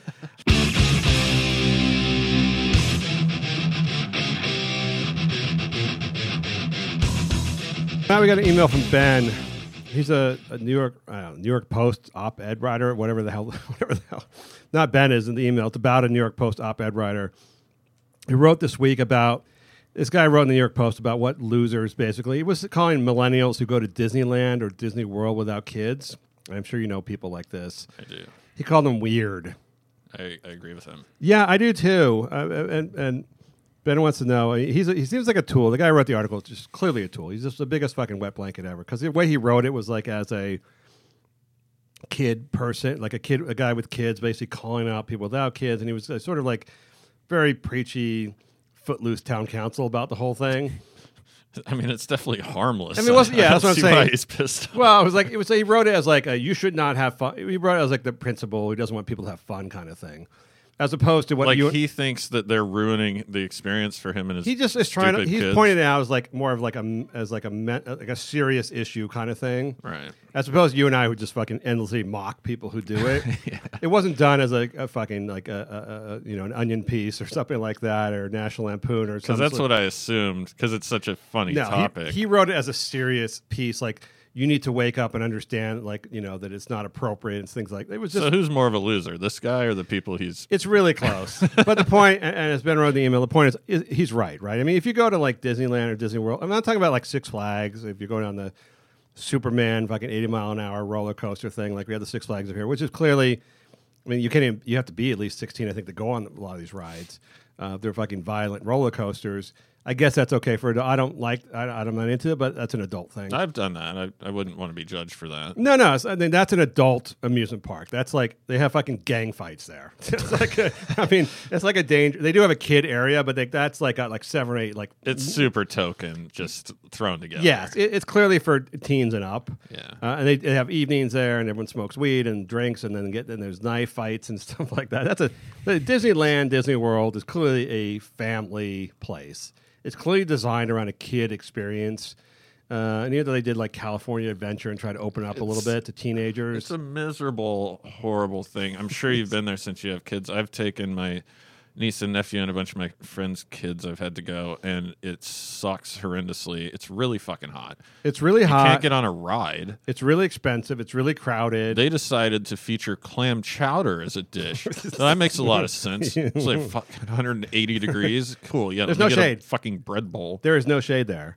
Uh, there's no trees. There's literally no trees. There's like one tree somewhere in the in the, one of the in the park. There's no beer either. You have to go to California Adventure. They, they, they tried to make that the teen or young, young, you know, younger place. But like, then you see these people and you know them too. That like they're uh, millennial age, like 25 I've five to seen them. The couple, they both look, they look like brother and sister, but they're a fucking couple. They're always wearing backpacks. A lot of Asians doing it, and um, like weirdly overdressed for Disneyland. Yes. and it's like, why don't you guys just go 69 and hit a bar? Like, what the fuck is your life? it's a weird. I don't want to be here. They're- I have no choice. They you that- have a choice. They own that pass, the annual pass, right? Yeah. And the only people that own the annual pass, which means you can go as many times as you want, like uh, except on like whatever days, like certain holidays, are people who have no kids. Like it's like because the people with kids would never. You, first of all, you can't afford to go there more than once or twice a year at most because it's a it's a five hundred dollar Yeah. visit. So most people can't. without even a hotel. Just Without even a day hotel, just like a day trip is 500 bucks. So you can't afford to do that more. We used to go once a year. It's expensive, and plus it was fucking horrible. but like you have to like you can't have kids and never go to Disneyland because it's just weird. So you, especially when you live an hour away from it, you have to go. I would never go to fly to Florida to go, but like when it's in your backyard, you kind of have to go. You gotta bite the bullet. You got to bite the bullet. There's a couple things you can just like yeah, you see fucking shitty movies when you have kids and stuff. There's a couple things and you have to go to Chuck E. Cheese at some point and fucking hate it. There's a few things you have to go through, but like the, yeah, yeah, there's weird looking. They look like siblings, but they kind of kiss each other sometimes. They have backpacks over both shoulders. It like They're prepared for the day, like a day, and they but they, have their favorite weird places. water bottles. Yes. Like they're overly like you can tell this is a big deal for them. Yeah. Which is so sad. It's a it's like a day. It's like a day for them. It's like a whole day for them. Like they plan that. This is like they're looking forward to this. Yeah, and there's This there- thing that any normal adult hates. And there's these group like uh, uh, uh, boards online where this, the individual ones meet because they don't want to go by themselves. That would be weird. So they meet other Disney people like themselves, like thirty year olds, and they go like not. It's not a date like a romantic date. It's more of like a, a huddle. Like we'll we'll go together like as an experienced Disney together as thirty year olds. Like I mean, that's I fucking weird. It's I- just weird. It is weird. I don't want to sound like Mindhunter here, but uh, I'm assuming the girls, victim of sexual abuse, guy, you know, arrested development type of thing, guy, zero testosterone in his body, and Yeah. uh, Yeah. there it's just like two uh, two broken toys, just two two dickless lot of them. Ken dolls, you know. It's just- expensive. It's even with the pass. It's still like you're spending a couple thousand bucks. I mean, it's like for the for the year if you're going like 15, 20 times. It's like a strange place to hang out. Like certainly if you're a single guy, you couldn't do it. You'd be arrested. and the girls don't want to go, but never go places by themselves, so they have to couple up, and it just it's so dumb and like i still wouldn't excuse it but like if you lived in anaheim i'd be like okay maybe you just maybe it's you know i don't know but these these fuckers are driving from you know Yes. the valley yes, to they're wasting they're spending money i would pay money to not have to go and they go to they're, like they're spending money to be there it makes no sense And I always me. thought like, what after the thirtieth time or something, what are they doing? Like, well, they have their favorite ride or something. I guess they know how to do the the fast pass, It's but the they're not really there for the rides. They're kind of there for like the milieu, just for hanging the out. for the hipster Yeah. for the for the iconography you know they're obviously posting a lot of social media stuff i'm assuming yeah, and they're t- it's it's like their thing like if you went to brunch with them they would pretty much only talk about disneyland like they're just dumb losers yes. I don't. I don't.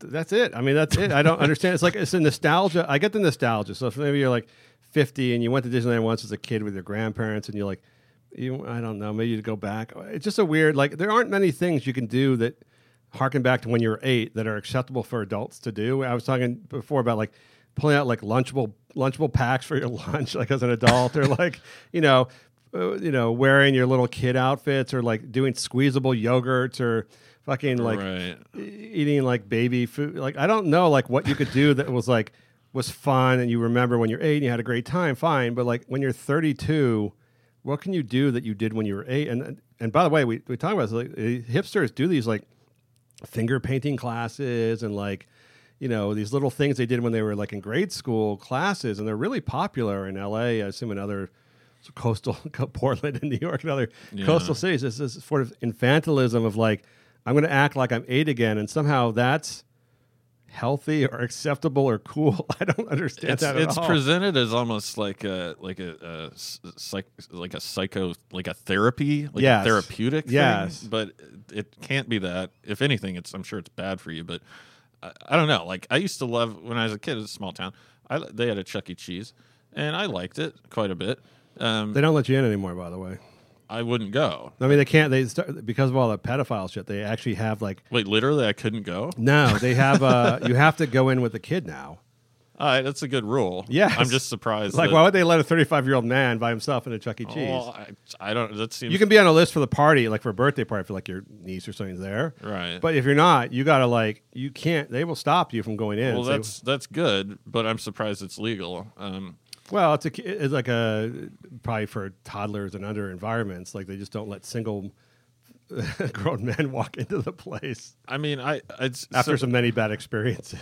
yeah, no, it's like, why the fuck would a 35 year old guy go to Chuck E. Cheese to play the games he would he wouldn't. or eat the pizza? He would Like, not. It's just disgusting. I mean, I Watch the rat dance. I when I was uh, let's see, so the time I was born until I was seven or so, I grew up in North Pole, Alaska. It was a very small house on this dirt road, and um, then I moved to the big city to Fairbanks, which is uh, Mm-hmm. Huge. half an hour away. And uh, anyway, so a while back, uh, when a couple of years ago, I was like, I want to go see that house that I lived in, and then because there was nothing else to do, and so I looked at it, and I had no reaction whatsoever, and then I left, Yeah. and that uh, that's kind of like what I would think Disneyland would be. Yeah, when you get to be an adult, you have this chance to show your kids like where you grew up. Yeah. and then you show them, and they don't give a shit. like they're like, I didn't even give. they're a like, is where I used to play ball in the street with the you know uh, Steve and Johnny. They're like, uh, okay, can we go get lunch now? Like, why, why, do, why the fuck do I care where you grew up? I mean, it's like I don't I don't get that. Um, but yeah, it's it's it's it's a inf- it's like this thing. Another thing, like all these things we're talking about. It's always fucking these white people, and they're like, you know, having like millennial life is so tough. We need to like regress back to like childhood to like get over the stress of of what? Like stress of what? Of like not knowing what I'm going to do with my life or uh, whatever, being a marketing manager at fucking Starbucks, and therefore I have to go to Disneyland to like center myself. You know, it's Yeah. just it's some, it's some kind of it is therapeutic, but it's not working. No, I, I can't. And I, I like I look at people like that, especially with the finger painting. It's like, do you want to wear a diaper around your apartment? But I want to look at them like, are you serious? Like, are you just doing this to kind of irritate? Other I don't know. They go like twenty times a year. I think they are, and they spend their li- they revolve their lives around it. Um, I know I know people by the way who do that. Then they do the Disney cruises. Oh God. Like I'm like this is no different than watching Disney Channel at home. If you were like 30 a 33 year old couple without kids and you're watching like Zoe 101 or like Disney Channel for like 11 11 for for preteens, that'd be fucking weird. Like if you're watching those Disney Channel shows with like the 9, 10, 11, 12 year olds on those little sitcoms, that'd be kind of odd if you didn't have kids. It would be, and I don't know. I mean, I'm in no way in the on the boat of the uh, New York Post guy, but like, live your life. I don't give a shit what you do, but I kind of want to just grab them and be like, like, give them some advice on how to like spend their time better. I don't think they want. I think they, I think they want the advice. I hate it when guys who are like fucking pricks write articles, but they're actually accurate, and you have to fucking agree. Just like I hated the feminist writers who hated on Tarantino, even though you know they were wrong, even though I didn't like the movie. Because then you have to either agree or disagree based on how much you hate the art- actual writer of the article. yeah. Yeah, whole fucking horrible.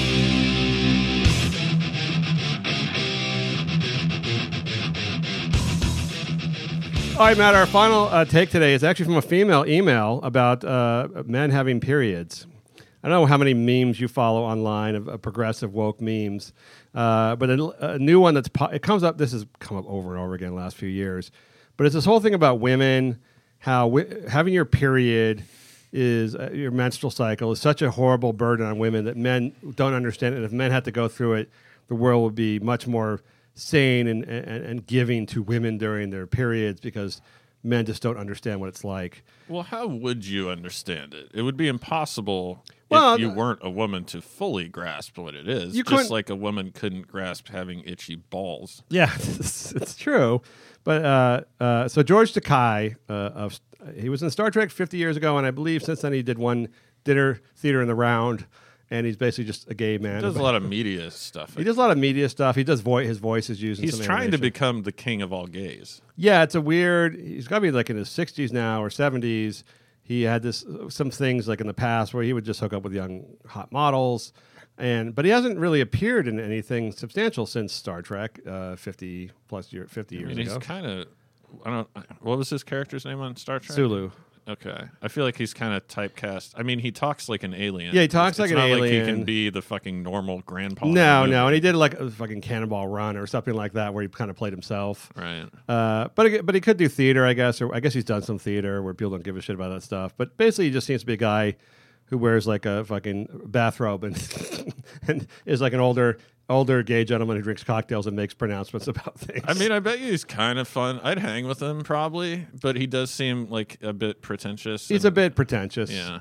Um, but he's he's the latest guy to so these memes go around. Again, I don't care if women want to have their clatch online and talk about how men don't understand periods and if this whole thing about how like if, if men had to have menstrual cycles that there would be a national holiday where guys would get off one week a month to deal with their their periods from work and it would no longer be made fun of and, and, and it would be like sympath- everyone the whole world would be sympathetic to the process because men finally had to go through this experience and Takei is the latest guy in Hollywood, either beta males or gay dudes, I guess, who are like me tooing the, the women's sentiment that men, if men had to go through this, it would be they'd be far more sympathetic to the plight of women. Yeah, because men are such huge pussies compared to women. I Yes. guess that's the subtext I'm getting. Yes. Because that's ridiculous. Well, there's two subjects. One is that men don't give a shit about women suffering. Two, that women suffer more than men, and three, that men can't handle suffering. Those are all kind of baked into this this idea that uh, the female. By the way, all I wanted to write back was like, by the way, isn't isn't gender a social construct? so maybe a period is just a social construct. I mean, this is the one like, when they, like, you pointed this out before, like men and women are completely equal and, and, and inseparable, unless it's a women's rights victims issue. Right. Then you then it's only for it's only for women. Yeah, I mean, there's a hundred ways to sort of point out how retarded this is. I would say the fact that 92% of workplace accidents are guys getting killed on power lines and felling trees and Yes. burned in fires and shit. So it does seem like they, by choice or by nature or opportunity, have harder jobs and they miss less work Yes. than women statistically. That's Yes. the government's own statistics. So Women have to go. what the fuck are we talking about? Women, it's, you're pointing out a thing that women have, which is a menstrual cycle, because men can't have it, despite what the Yaniv, uh, Jessica Yaniv might think would be waiting for her period. Do you ever see the South Park episode where uh, Mr. Mr. What's his name? The teacher. Yeah, Becomes yeah. a woman and he's waiting for his period, doesn't get his period. so he announces he's pregnant. That's so funny. I That's love that one. one, yeah. Uh, but but so they point out something that only women can have. Obviously, men will never know. It's either pregnancy, nursing, the, the plight of public nursing, where they're being driven into the public toilets to have to nurse their babies. Uh, uh, reproduction. As I'm shaming them actively. yes. They actually- Booing. do you remember that ad? They had one. It was like three years ago. I wrote about this, and it was showed a public like bus station toilet. And like point out like all the dirt, and, and this is where women have to nurse their babies, like in public restroom toilets, men's toilets for some reason. Like, yeah, like I can see Alyssa Milano's being driven into the fucking Union Station, fucking Greyhound stop bathroom to nurse her child. Yeah. Like, and, and- they're being badgered by Ever heard of a fucking coffee shop booth? I've Jesus seen a woman uh, actually chastise another woman for nursing in public. It's always another woman. Yeah. Men don't give a shit. Men either don't give a shit or would never say anything. Um, but, but this whole idea, so they picked out some, this reproductive cycle thing that only women have, and then talked about how this is difficult because men can't respond to this, obviously. And then the whole notion is that, like, this is another of these, you know, again, this is not something black women would ever complain about, but something that, you know, upscale white women complain about the nursing or the fucking menstrual cycle, stuff like that. Yeah, women have to go through that and, uh, and, and or give birth, push a baby through their, vagi- their vagina, which isn't comfortable and men don't have to. So they don't under, they don't understand, and if they did, they would be much more caring, and you know they can never go through what women can do. And then okay, fine, I get that women talk that way to each other. It's like men talk about women, but then when the dudes start like seconding it and passing it on as if this is like some basis in like reality that men are pussies, don't that they, they they would skip work if they were ever sick, which I've never seen a guy do. I've seen fucking guys in their deathbed at work because they can't mi- they either can't miss work or they need to get paid or they're worried about you know their boss or whatever it is. Uh, they don't get sick. Guys don't take fucking sick days. You can look at the stats. Probably, I'm sure guys take a lot less sick days. Yes. Um, so there's no evidence for the actually upshot of this, which is that men are pussies and women are much tougher than men. That if men had uh, had to bleed out once a month and have cramps, that the whole world would go to shit and men would fucking rewrite all the laws and be much nicer to women. Yeah. I'd also like to point out that it's gross and uh, not a topic that I would really, you know, if I go out to lunch with a chick, I- really don't need to hear about it. She doesn't need to know I just, you know, woke up and beat off five times. Like, there's just certain things like, and, and I do think it's part of that millennial thing. Like, I remember I was dating this um, Russian girl, and, you know, she kind of had a, acts you know i don't know. She had a period but like it wasn't the sheets got all fucked up. And uh i was like you know i wasn't sh- shaming her. I was like hey don't you know don't worry about it. It's not a big deal. And she was like i know it's not. And i was like wait what? I would kind of be a little bit uh embarrassed personally but uh you know like aren't there things that we don't like i don't Dude, if I- need to know about all your the thi- first, first thing I thought about was if guys had periods when they were alone with other guys, A, they would talk about it all the time. And it wouldn't be in a bitchy way because guys would fucking make fun of each other if they bitched about their fucking having periods. yeah There'd be blood fights. yep Guys would fucking piss blood on each other just to like fucking, dude, what are you doing? Like just get drunk and fucking pee blood on each other. Yeah. I could see that. Or on the walls, write shit on the walls. definitely And they would, uh, they fucking laugh about it. And then in front of women, they never talk about it. Well, so yeah. So what, who, a- what kind of dude is going to tell a woman I just was bleeding out of my dick? it's a That's biological hardship. I'm trying to think. I guess there is no male equivalent, but you remember when you were like um, 14, 15, 16, you were super horny, couldn't figure out how to get laid? Yes. That's probably worse than a period. Uh, well, I mean, I think it's like I went. It's like not a guy would say, "I wish I had- have a period," and they would fucking. It sounds like a pain in the ass. Generally, it's something you get used to. I don't know. You have anyone who has like a ongoing, you know, health issue or disability or back pain or things like that deal with shit that occurs regularly, and you just sort of get used to it after a while. And I assume for women, it's like. First of all, you want to have your period because then you're not pregnant, so that's that's a good sign. That's the other thing I thought guys would do. The minute a guy got his period, he'd be like, "Oh fuck, thank God I'm not pregnant." Right. that's the first thing a guy would think It's like, "Fuck yeah, I'm like I'm not pregnant." Well, if we do think about it biologically, I just realized.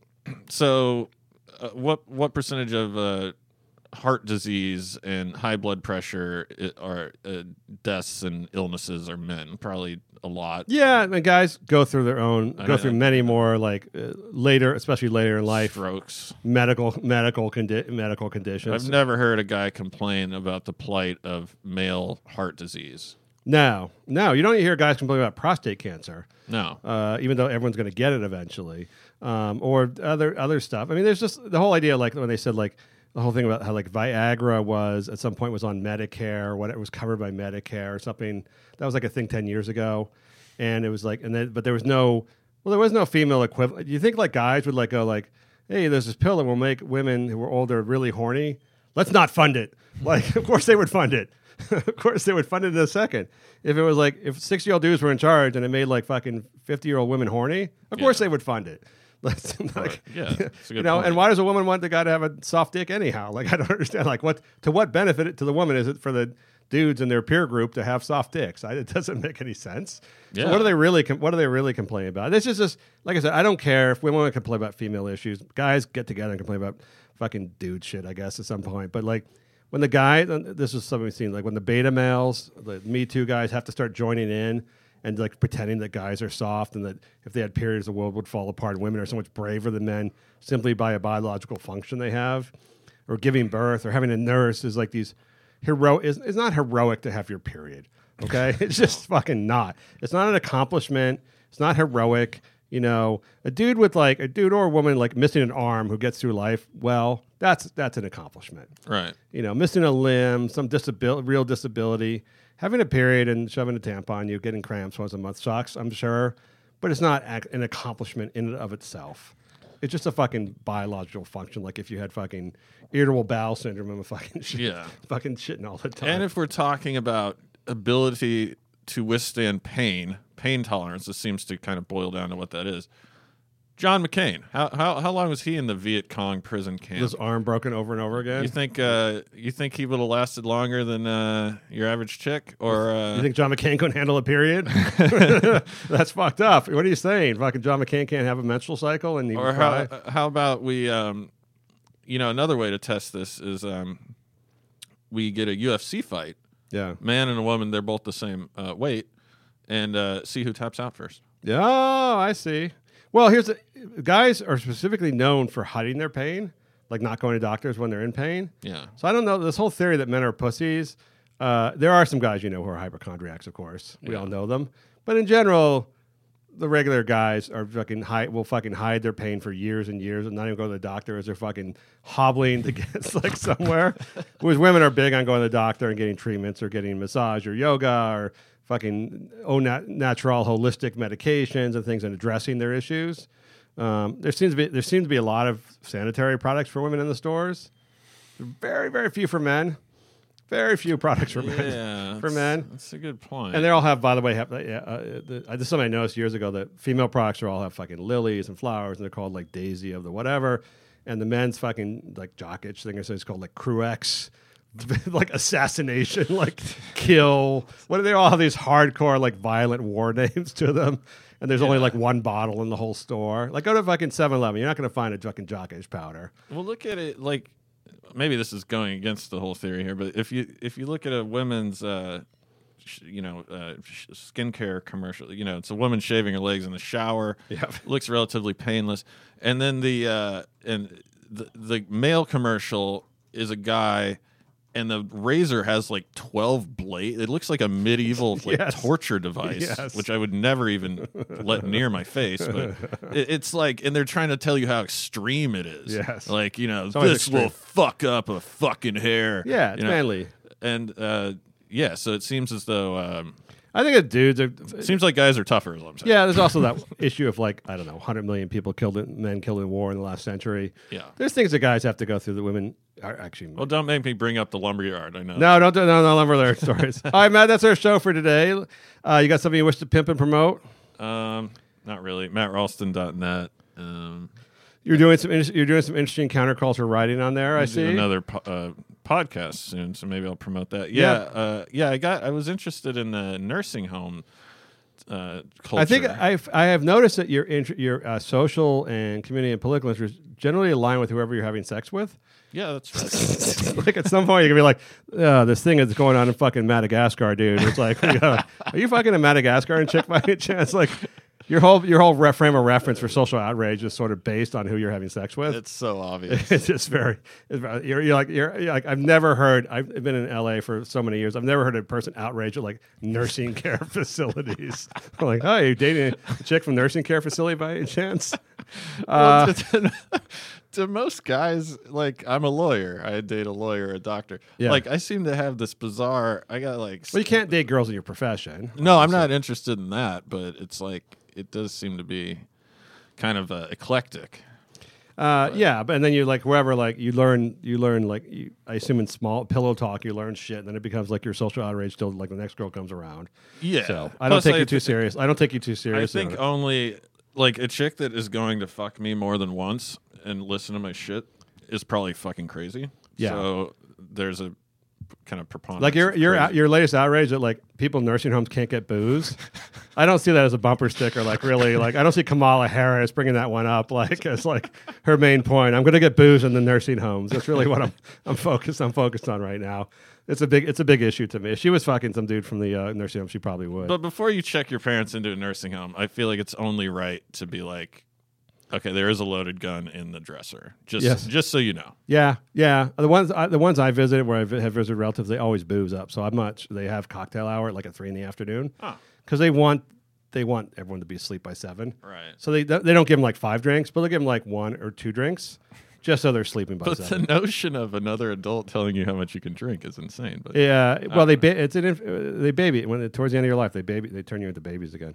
All right, on that notion, this is Lex for Matt. Last minute. Earth. Talk to you next week. Just waking up in the morning, where am I? Got this Disneyland ticket, oh that's right. Must have had one hell of a night. Think I party with Pooh Bear and Snow White. I'ma figure this out on the Indiana Jones ride. That's the longest wait I've ever seen for a line. All these rides have ridiculous wait times, except for Dumbo. Alright, it's all coming back to me. The flashbacks of last night, the rum and the churros did not quite sit right. Looking for my buddy, he's nowhere in sight.